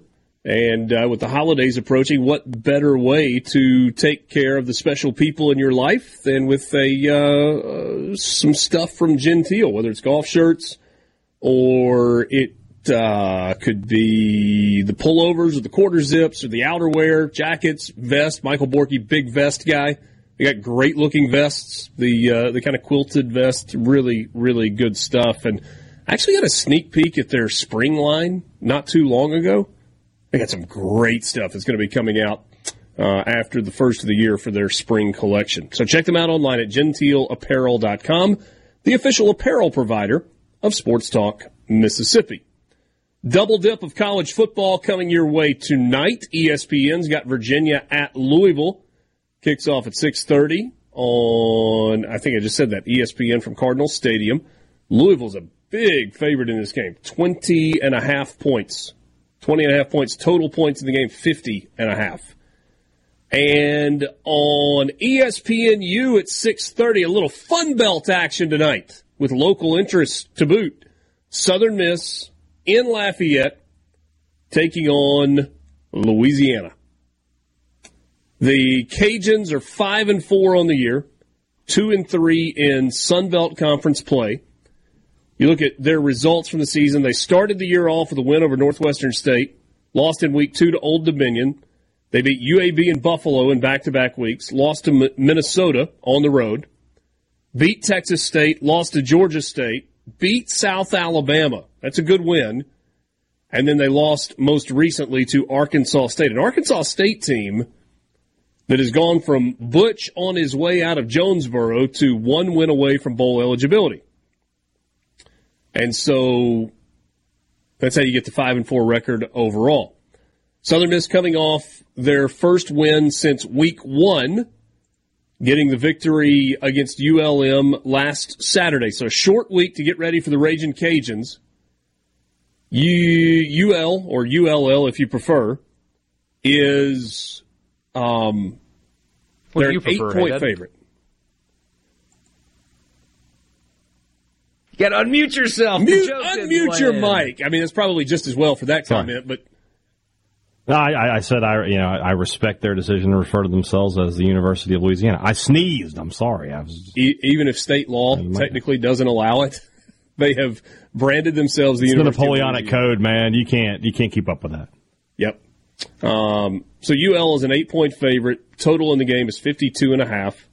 Frank Gore Jr. on a tear over the last couple of games. What do you guys think? Two in a row for Southern Miss?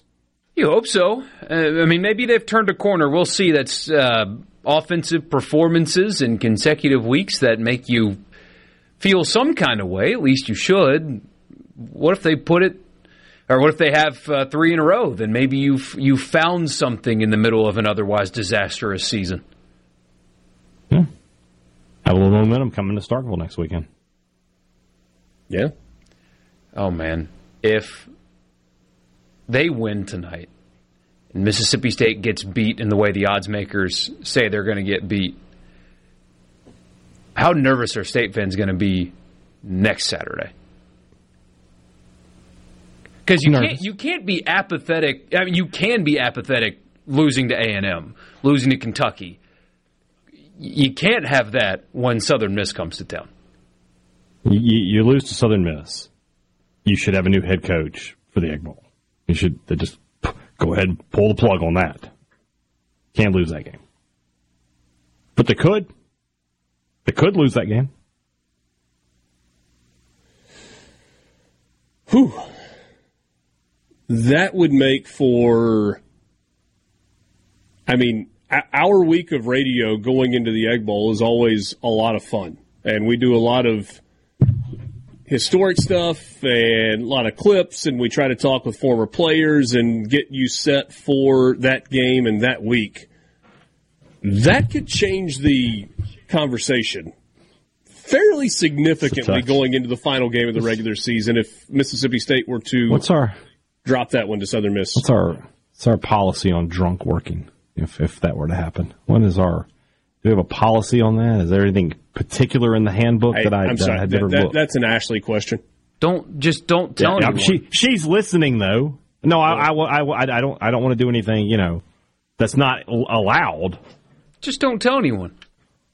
I What about think, the, the like now most thi- most legal and burgeoning marijuana business in this in this uh, state? Can I just you know, pop like eight gummies before the show starts and just? I mean, there are some days where I wonder if you have already. So I'm normally just I, today. I have the itis. I ate a big lunch. I'm just very the itis. the I, itis. I was just going to say, I think like most things in life, Mr. Haydad, moderation is the key.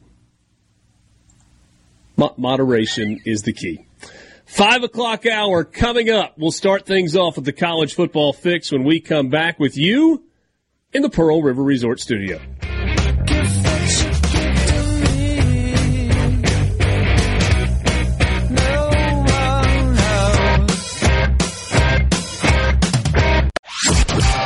Sports in Mississippi, you'll hear about it here. Here. Sports Talk Mississippi. You like this show, huh? Yeah! Super Talk Mississippi.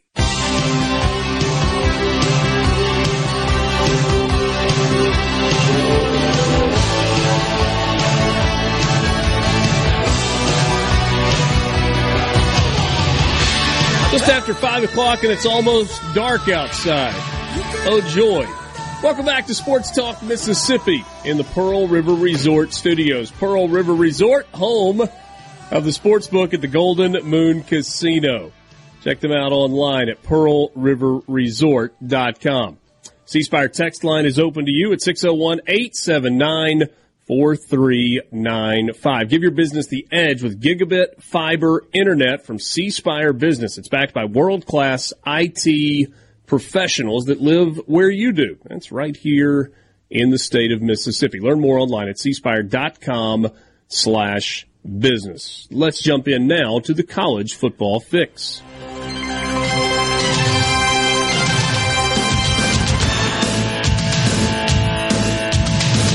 College Football Fix is driven by Ford and your local Mississippi Ford dealer. Test drive the Ford F-150, 44 straight years. Is the number one selling truck in America. You can drive one at your local Mississippi Ford dealer today. A couple of things nationally I want to throw at you for the College Football Fix. And we had so much conversation about the financial impact of Southern Cal and UCLA leaving the Pac 12 to go to the Big Ten and the crumbling of that conference and the fact that there are only two left. So, a couple of stories that relate to that. First, from the University of Arizona. This is not just a football and a sports issue, but an entire university issue. Arizona President Bobby Robbins tells faculty members that there will be, quote, draconian, close quote, budget cuts after informing the Arizona Board of Regents last week that the university was in a financial crisis. UA projected that it had 156 days of cash on hand for the fiscal year. However, it turned out that the model they were using was off by $240 million. That's almost a quarter of a billion dollars they were off in their calculations, meaning that the school has only 97 days worth of cash on hand in reserves. Robbins said, I did know we were spending money, but I thought we had reserves to spend money on. But this is a big miscalculation. You think? The University of Arizona is instituting an immediate 2% budget cut with more to come, including the possibility of cutting sports programs. Bobby Robbins also said that the $55 million loan that the university gave the athletic department during the pandemic is not being paid back fast enough. And this the final salvo as it pertains to sports at Arizona. Everything is on the table in terms of dealing with athletics. This is an issue that is going to require a lot of tough decisions. Whew. Have they considered having a bake sale? Doesn't seem like the worst idea. I mean, at this point, all, all there's no such thing as a bad idea at this point with that. $240 million. That's a lot of money. That's a lot of money. They can't just go into the endowment and get that out. Not how it works, hey, Dad. No? Uh, I, I, thought that's how it worked. Um, certainly that is disappointing. I am, I'm out of ideas. If bake sale doesn't work, I don't know what to do. Food hmm. trucks? Yeah, I don't know. I don't know. Not good news in Arizona. Um, somewhat related, also from the Pac 12, Washington is worried about the possible financial retribution if Washington State and Oregon State gain control of the Pac 12's finances. That is according to a court filing that Jon Wilner at the Mercury News discovered. The president at the University of Washington said in a sworn statement, quote, if OSU and WSU gain control of the board, I am concerned that they would claim control over the entirety of UW's media rights interests. I am also concerned that, in general, a board controlled by OSU and WSU would decide not to distribute net revenues earned by UW and the other nine departing institutions for competing during the 23 24 year. Losing this revenue would be mm. devastating for UW and our student athletes. I know that other departing institutions would face similar issues if they did not receive distributions from the Pac 12 this year. Oregon State and Washington State have responded to the claim. It simply said, don't start none, won't be none. I'm paraphrasing. That's pretty. That's how I would have responded. I actually just made that uh, that part of it up. And finally, so much discussion about Michigan. What? did did, did, uh, did you think that people thought that that was a legal response there? Well, I just wanted to be sure. I mean, I you know, I didn't want my testimony to be brought up in a court of law. Yeah. Uh, this is you, fascinating, you, Mr. Cross. This is fascinating. So much conversation about sign stealing at Michigan. Dave Clawson has joined the conversation. He told Bruce Feldman at the Athletic, quote, I don't know exactly what happened with Michigan or how it happened, but I know how we felt when we did find out that opponents had our stuff. You remember the Wakeyleaks scandal from a few years ago? He says you feel violated and cheated. You get really bitter. You wonder why is the NCAA involved in this but didn't get involved in our situation.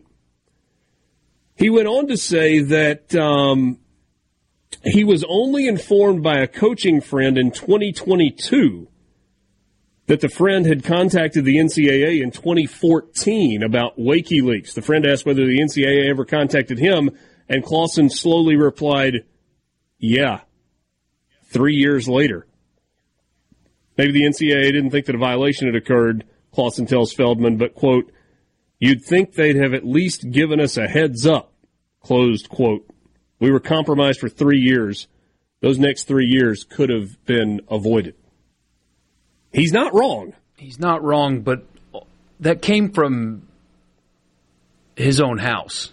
It did. It's it's more.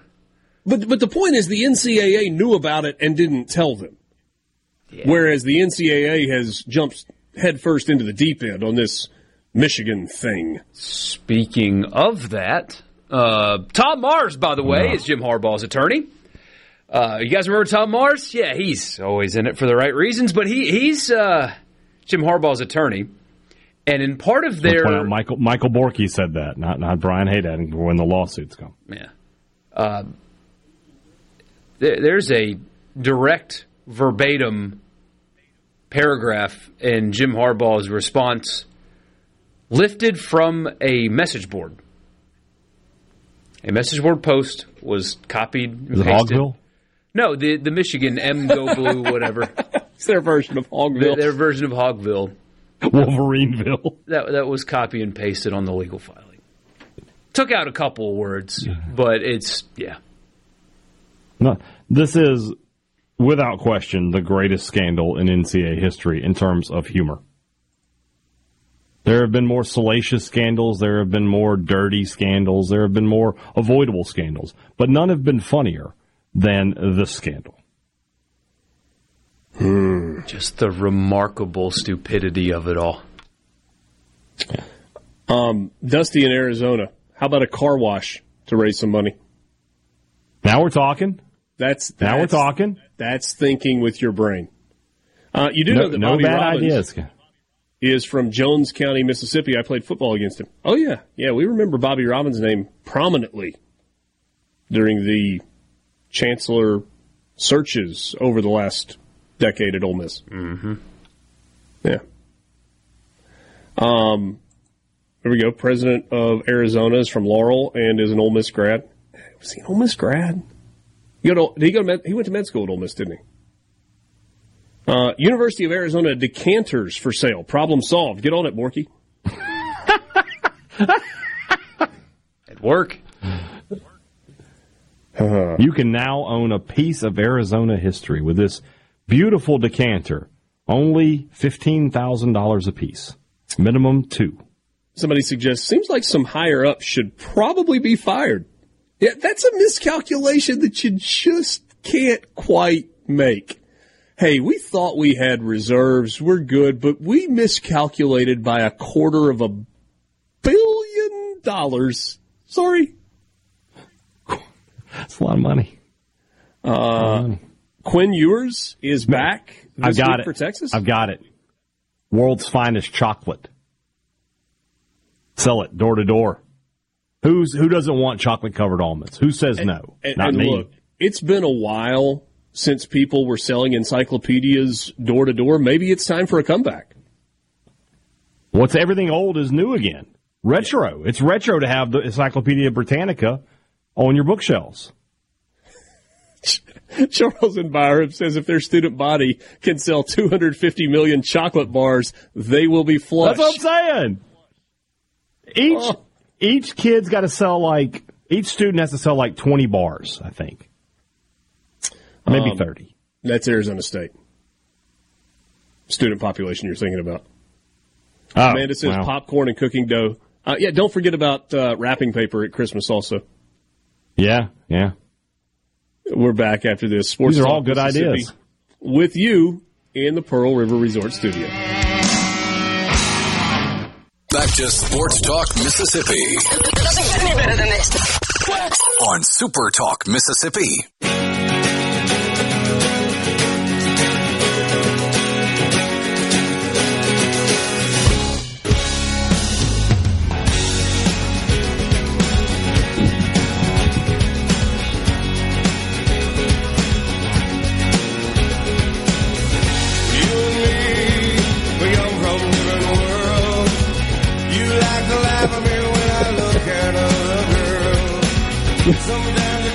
The response is the response is continuing to come in from you on ways that the University of Arizona could make money are um, are good.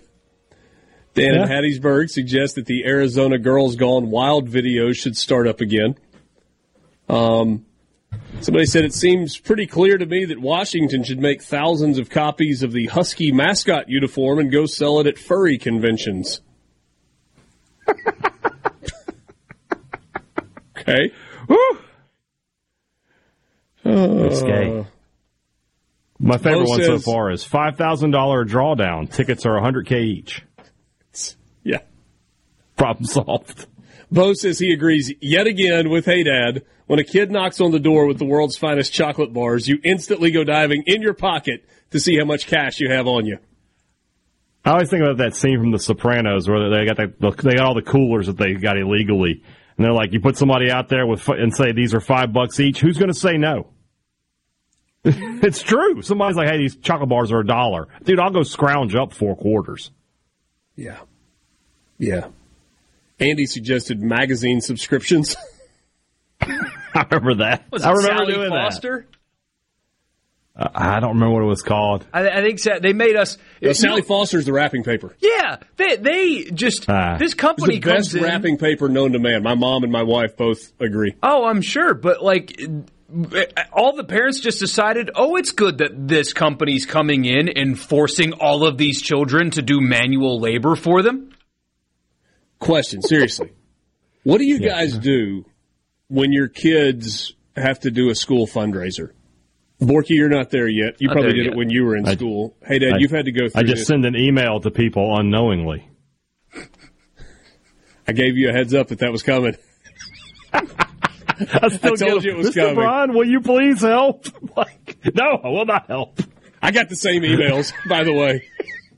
Um, Francis was my so kids fired up. She got like the little rubber spider monkeys that you throw at the wall and then they slowly climb Oh, down yeah. the wall. She got Yeah, that yeah, like yeah. a little miniature disco ball for submitting no 10 thanks email to Uncle. Brian, though.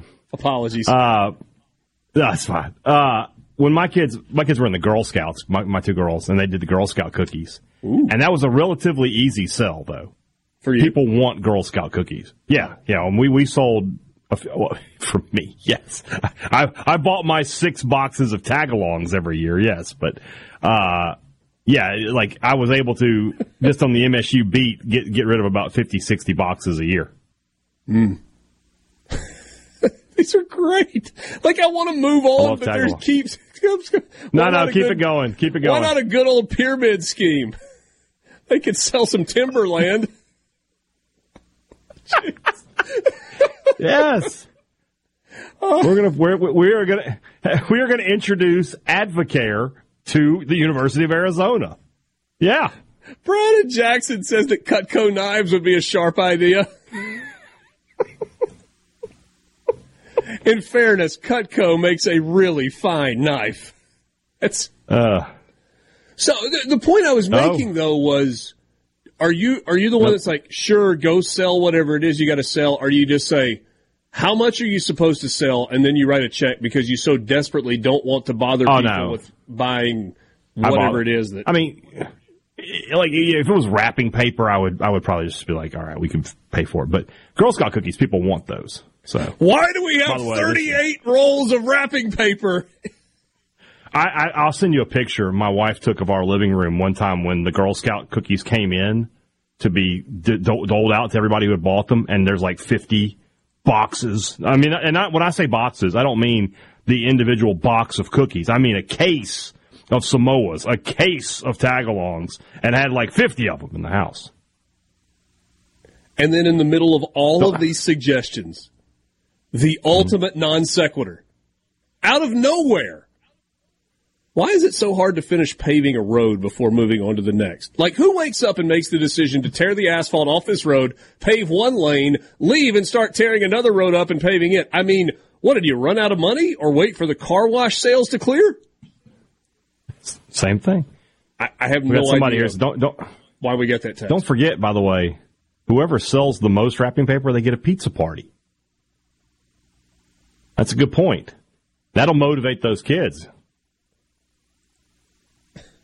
Manual labor. I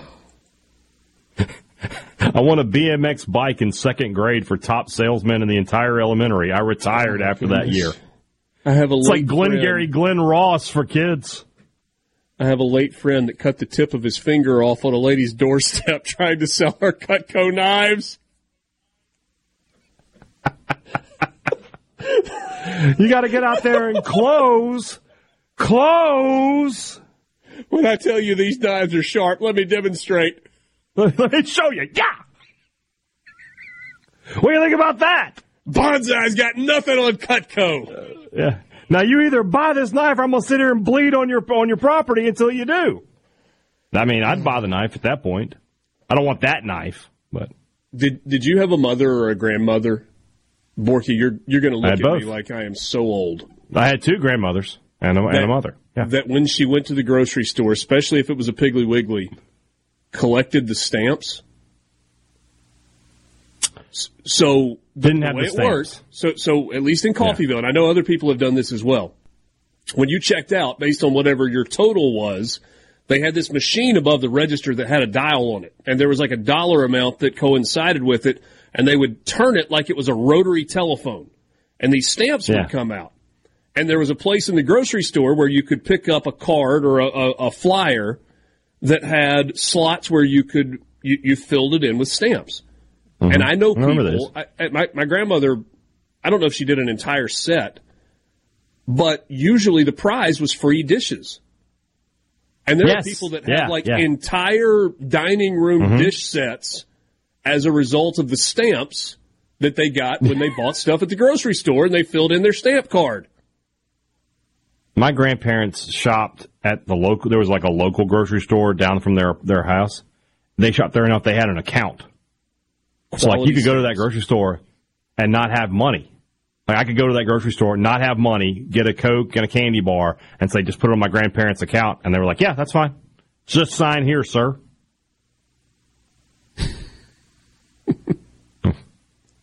Sure. How does that work? Imagine, imagine having an account at Kroger. Imagine being able to just be like, "I'll come back at the end of the month." Literally thought I was ranting to my buddy about the road, not the sports show. I still can't figure it out. Brad must in live in Starkville, Guntown. man. That's what they're doing downtown. Brad in Guntown says stamps for dishes is still a thing. Huh? There you go. Uh, Dwayne and Brandon says, "Darn, Richard, I didn't realize you were that old. I remember those because I'm that old." Okay. All right. How about a stat of the day, Borky? Uh, let's keep on this and, and refresh next segment. Okay. The the reason why I say that is for YouTube purposes. Tupperware parties. My late aunt sold so much that every Christmas we knew we were getting something Tupperware because they sent her $1,000 worth of freebies every year. Wow. Do you know anybody that had the pink Cadillac from uh, from Mary Kay? I do. Yeah. I ab- absolutely do. I Wait. mean, and, and, Did your and mom I'm talking have a- about the, the, the top salespeople, the national directors for Mary Kay, Right. got pink Cadillacs. Like the sedan DeVille, like the, the big pink Cadillac. Yeah. There- big There's somebody big that, that drives a pink SUV in my town that I see all They the time, Ma- and it has Mary Kay They on probably the sell side. Mary Kay. Probably they 10 sell years Mary ago, Kay. Probably 10 years ago, they switched from the car to the Escalade. Yeah. I've always just assumed that it was a weirdo that wanted pink on their car. I had no idea. Like I don't know No, what it's Mary free. Kay is. And their name was Mary Kay. Is that what you yes, thought? I mean people do weird stuff like that. I wow. Richard, let's go. Let's go. We'll age ourselves again. Did your mom have an Avon lady? Uh, no.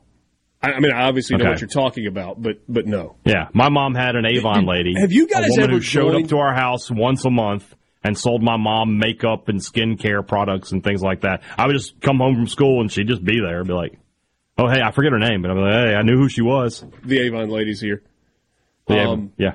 Did, did you ever participate or buy into one of those? They, they, it was a pyramid scheme, but they called them multi-level marketing schemes.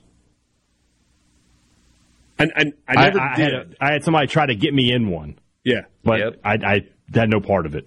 and, and and the deal was, it was like, okay, you join and you're under the person above you, but then you had to go get you know, 14 people Yeah. or 400 people to sign up below you, and then the money just started flowing.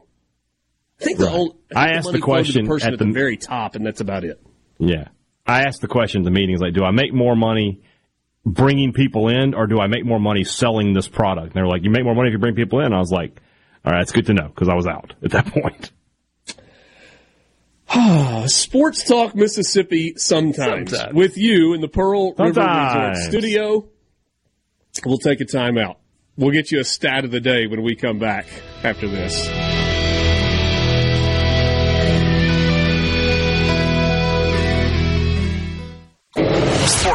Mississippi on Super Talk Mississippi.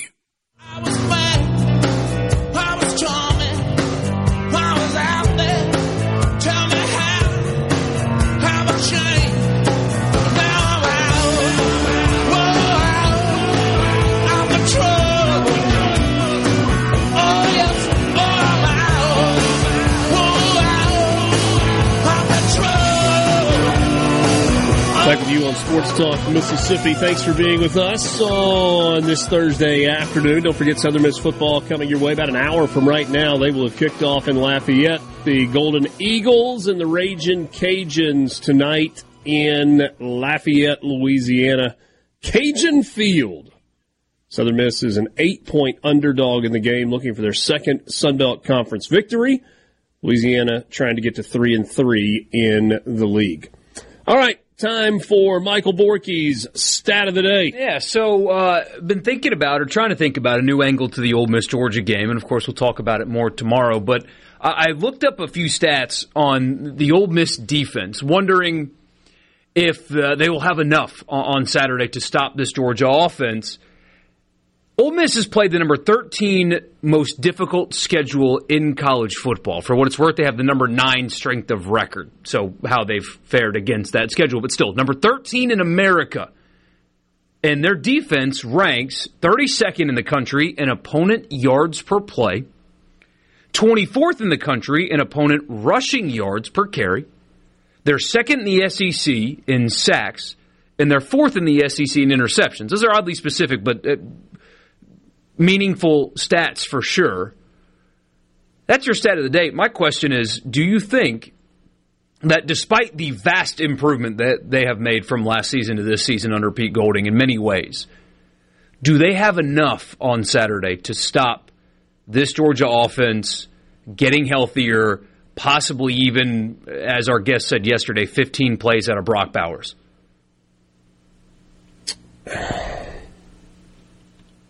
Stop? No. Be competitive with? Yeah, I think so. But but it's it's the combination of what can the Ole Miss defense do and what can the Ole Miss offense do. Who has a better? uh, There's I, I'm not hijacking your question, but it's like your question spawned another one. Who has the better day? Ole Miss's offense against Georgia's defense, or Ole Miss's defense against Georgia's offense? I see you both in deep thought. How often has Georgia's offense impressed this year?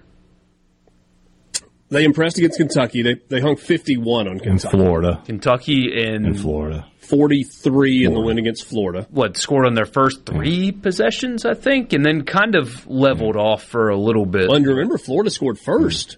They did. It was seven Florida, to three, Florida right? took a seven nothing or seven three think- lead in that game. I think Ole Miss's offense has a better day than the defense does. Which may or may not be enough for a win. right. Right. It's like when, when you go back and you look at the game kind of in retrospect, what which was better, Ole Miss's defense or Ole Miss's offense? Ole Miss's defense is more consistent. It's crazy as, as that is to say, because eh, you know, Are they? yeah. When has Ole Miss's offense been great? Twice now, against the probably the two best teams they've played. Yeah. But over 500 yards of offense Well- against the A&M defense is a great day. The second and third best teams they played. Uh, and then Alabama. Alabama Uh, best team they played. They scored 10. and they were great against LSU. Now the competition changes some, of course, but Ole, Ole Miss's defense beat Arkansas. It's Vanderbilt, but the Vanderbilt had their worst offensive output of the season uh, against Ole Miss. Defense kept them in the Tulane game. Hell, defense kept them in the Alabama game. Talent and depth took over late, but what was the halftime score of that game? What was it seven to six in Tuscaloosa? So you've gotten more good. De- their defense is why they hung around uh, in Auburn. And again, it, it's Auburn, but still, they had they've had more quote unquote great defensive performances than offensive performances this year. Yeah. But but then the performance against Texas A&M was not as good. Yeah. Right. Defensively, they were not as good against Texas A&M as they were the couple of weeks before against Arkansas and Auburn. Obviously, Texas A&M is a better and more talented team than either of those squads. But And they're, now they're healthy offensively. I mean, you know, Alabama uh, seems, and Milroe's gotten better as the years gone on and stuff like that. But uh, I mean, think of what they didn't have in Tuscaloosa. they didn't have Tre Harris for all practical purposes, and they didn't have Caden Prieskorn. The offense is different, completely different with those two guys on the field. Yeah, and, completely different. And, and Watkins' hand, uh, I mean, seemingly getting more useful every week. The the, the bandages on it are lesser and less uh, as the weeks go on. I mean. With the Pettus injury changing the statement, but when it comes to weapons, remember Judkins had the rib thing early this year too. This is as healthy weapon wise as they've been all season. What's the number of points that Ole Miss is going to have to score to have a legitimate chance to win this game? 31. I'd say 35, but 31. same difference. Yeah. Georgia scored 30 in the win against Missouri. You, you, you can't help but look at a couple of the scores from the first half of the season and go, wait. Georgia beat South Carolina 24 14. And they beat Auburn 27 to 20. Now, I do think that we can all go, okay, this is a Georgia, a different Georgia team now than in the first six weeks of the year. They did enough to win in those games. And I feel like to some degree that has kind of stuck with us. And we remember the slow start against UT Martin and Ball State before they turned it on in those games. But it's almost like Georgia's kind of lulled us to sleep a little bit this year. Like, they just keep winning. You, you've heard the numbers 26 in a row, 42 of the last four. In football! 42 of their last 43 and consecutive national championships. And that goes back to November 8th of 2020 when that 42 of 43 span started.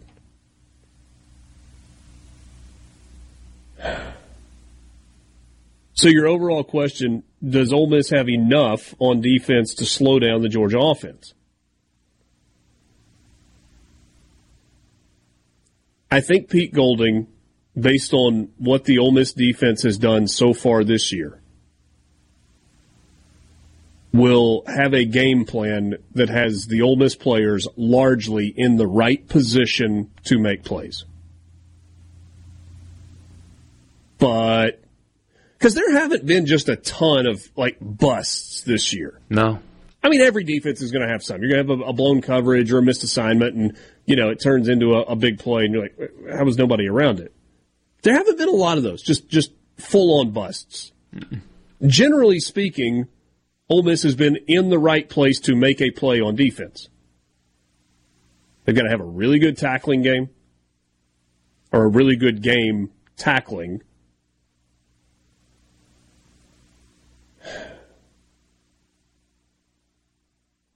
I think my answer is yes. Doesn't mean they'll do it.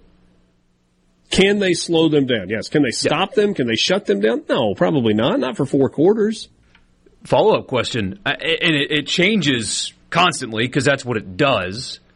But the the forecast has changed dramatically for the game Saturday. Yeah.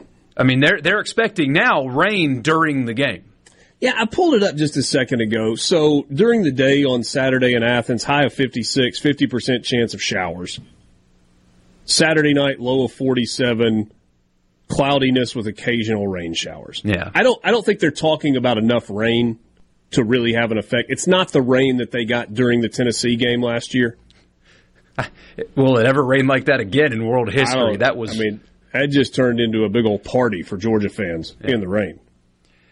The only thing, because people are asking what, what benefit that serves, like you said, it doesn't seem like it's enough rain to like make the field sloppy or whatever. I think when it comes to running game versus running game, Ole Miss would have an advantage. But you do kind of hope that rain in the forecast, cold rain, subdues a crowd. I'm not sure you're subduing this crowd Saturday. Probably not, I think the only way that crowd No. gets subdued is if Ole Miss somehow punches Georgia in the mouth and and it's not close, and that seems highly unlikely. And then the cold rain comes. Get up 14 to nothing, and then the monsoon comes. Here is is a question that I've been thinking about as well. We we've talked about Ole Miss being a really good fourth quarter team, and in what three or four of their wins this year, they've trailed in the fourth quarter. Maybe it's four or five of their wins. I don't know. If this is a one score game, if Georgia has a one score lead, three, seven, six, somewhere in between, going into the fourth quarter, does Ole Miss's confidence level go up? If it's a ball game going into the fourth quarter, is Ole Miss able to kind of call on this is where we want to be? Fourth quarter has been ours this year. Something to that for sure. They've been such a really good team in the fourth quarter. So yeah, yeah. It's anytime you have that, anytime you have the underdog on the road, they stay in the game till the fourth quarter. They're in full believe mode when that whistle blows. Yeah.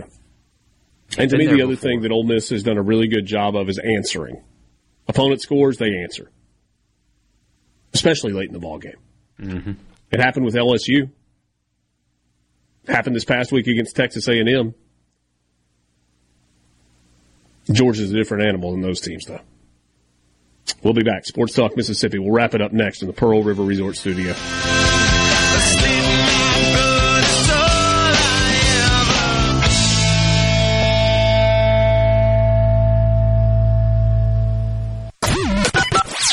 Can be a part of Sports Talk Mississippi. 888-808-8637 on Super Talk Mississippi.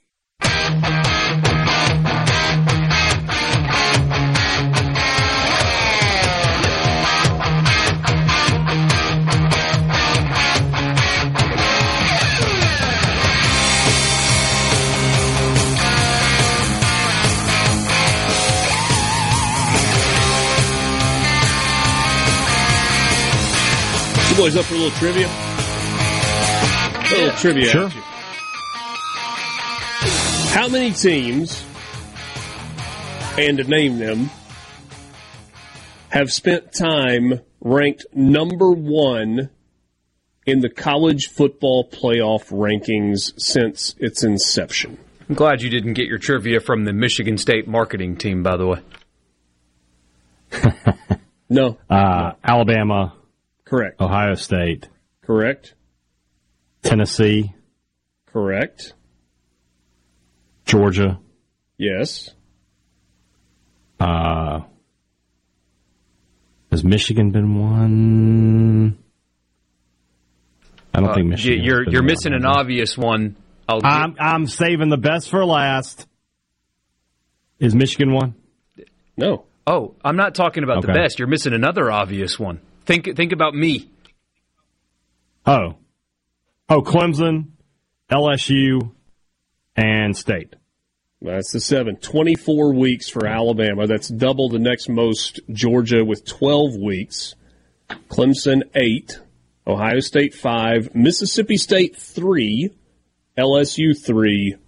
And Tennessee, one. See, State, State 2014, just the same as LSU 2019. Just basically the same teams. Basically. Yeah. Basically. Heck of a week for Basically. Tennessee.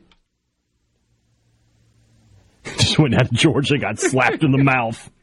Number one, huh? In the rain, no less. Yeah.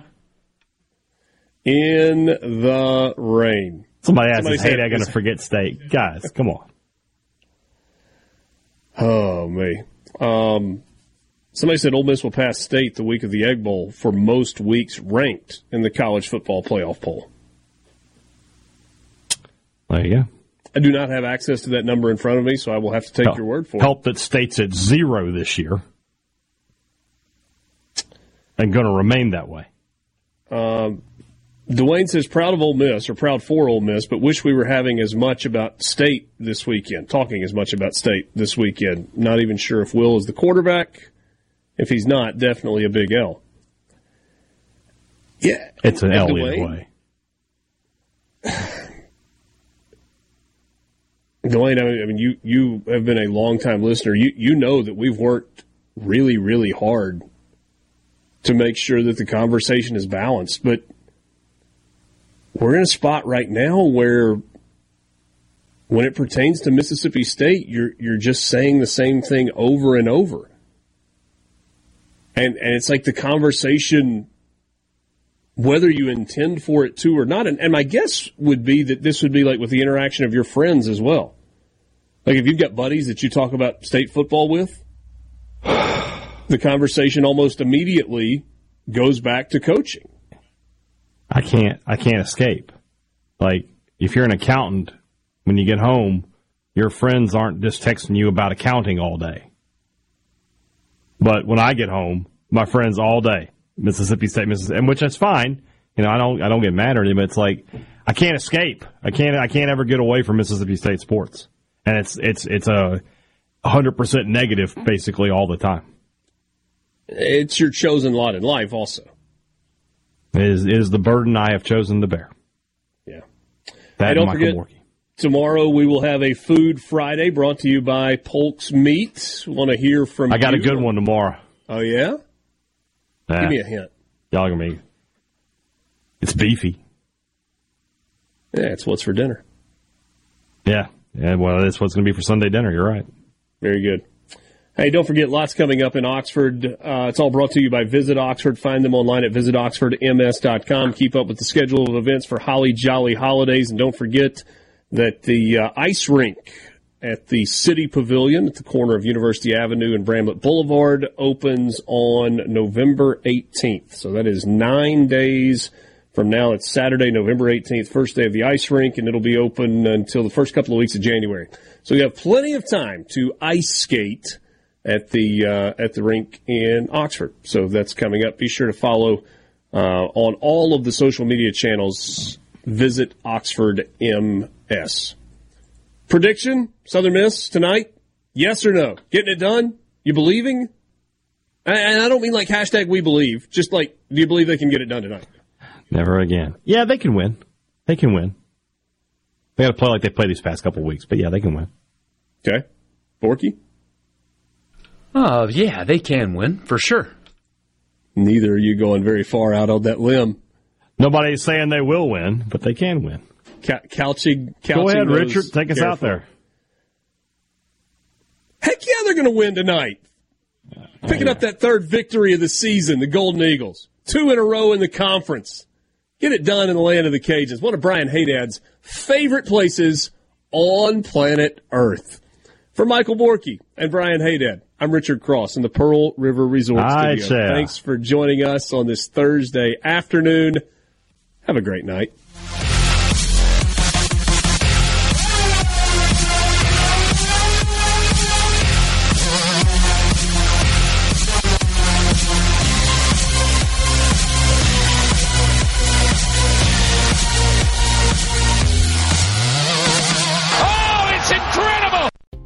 Are you a business owner looking for help with HR benefits and payroll? MWG Employer Services offers a wide range of services and can create a custom plan that fits your needs and budget. I was so overwhelmed with HR stuff.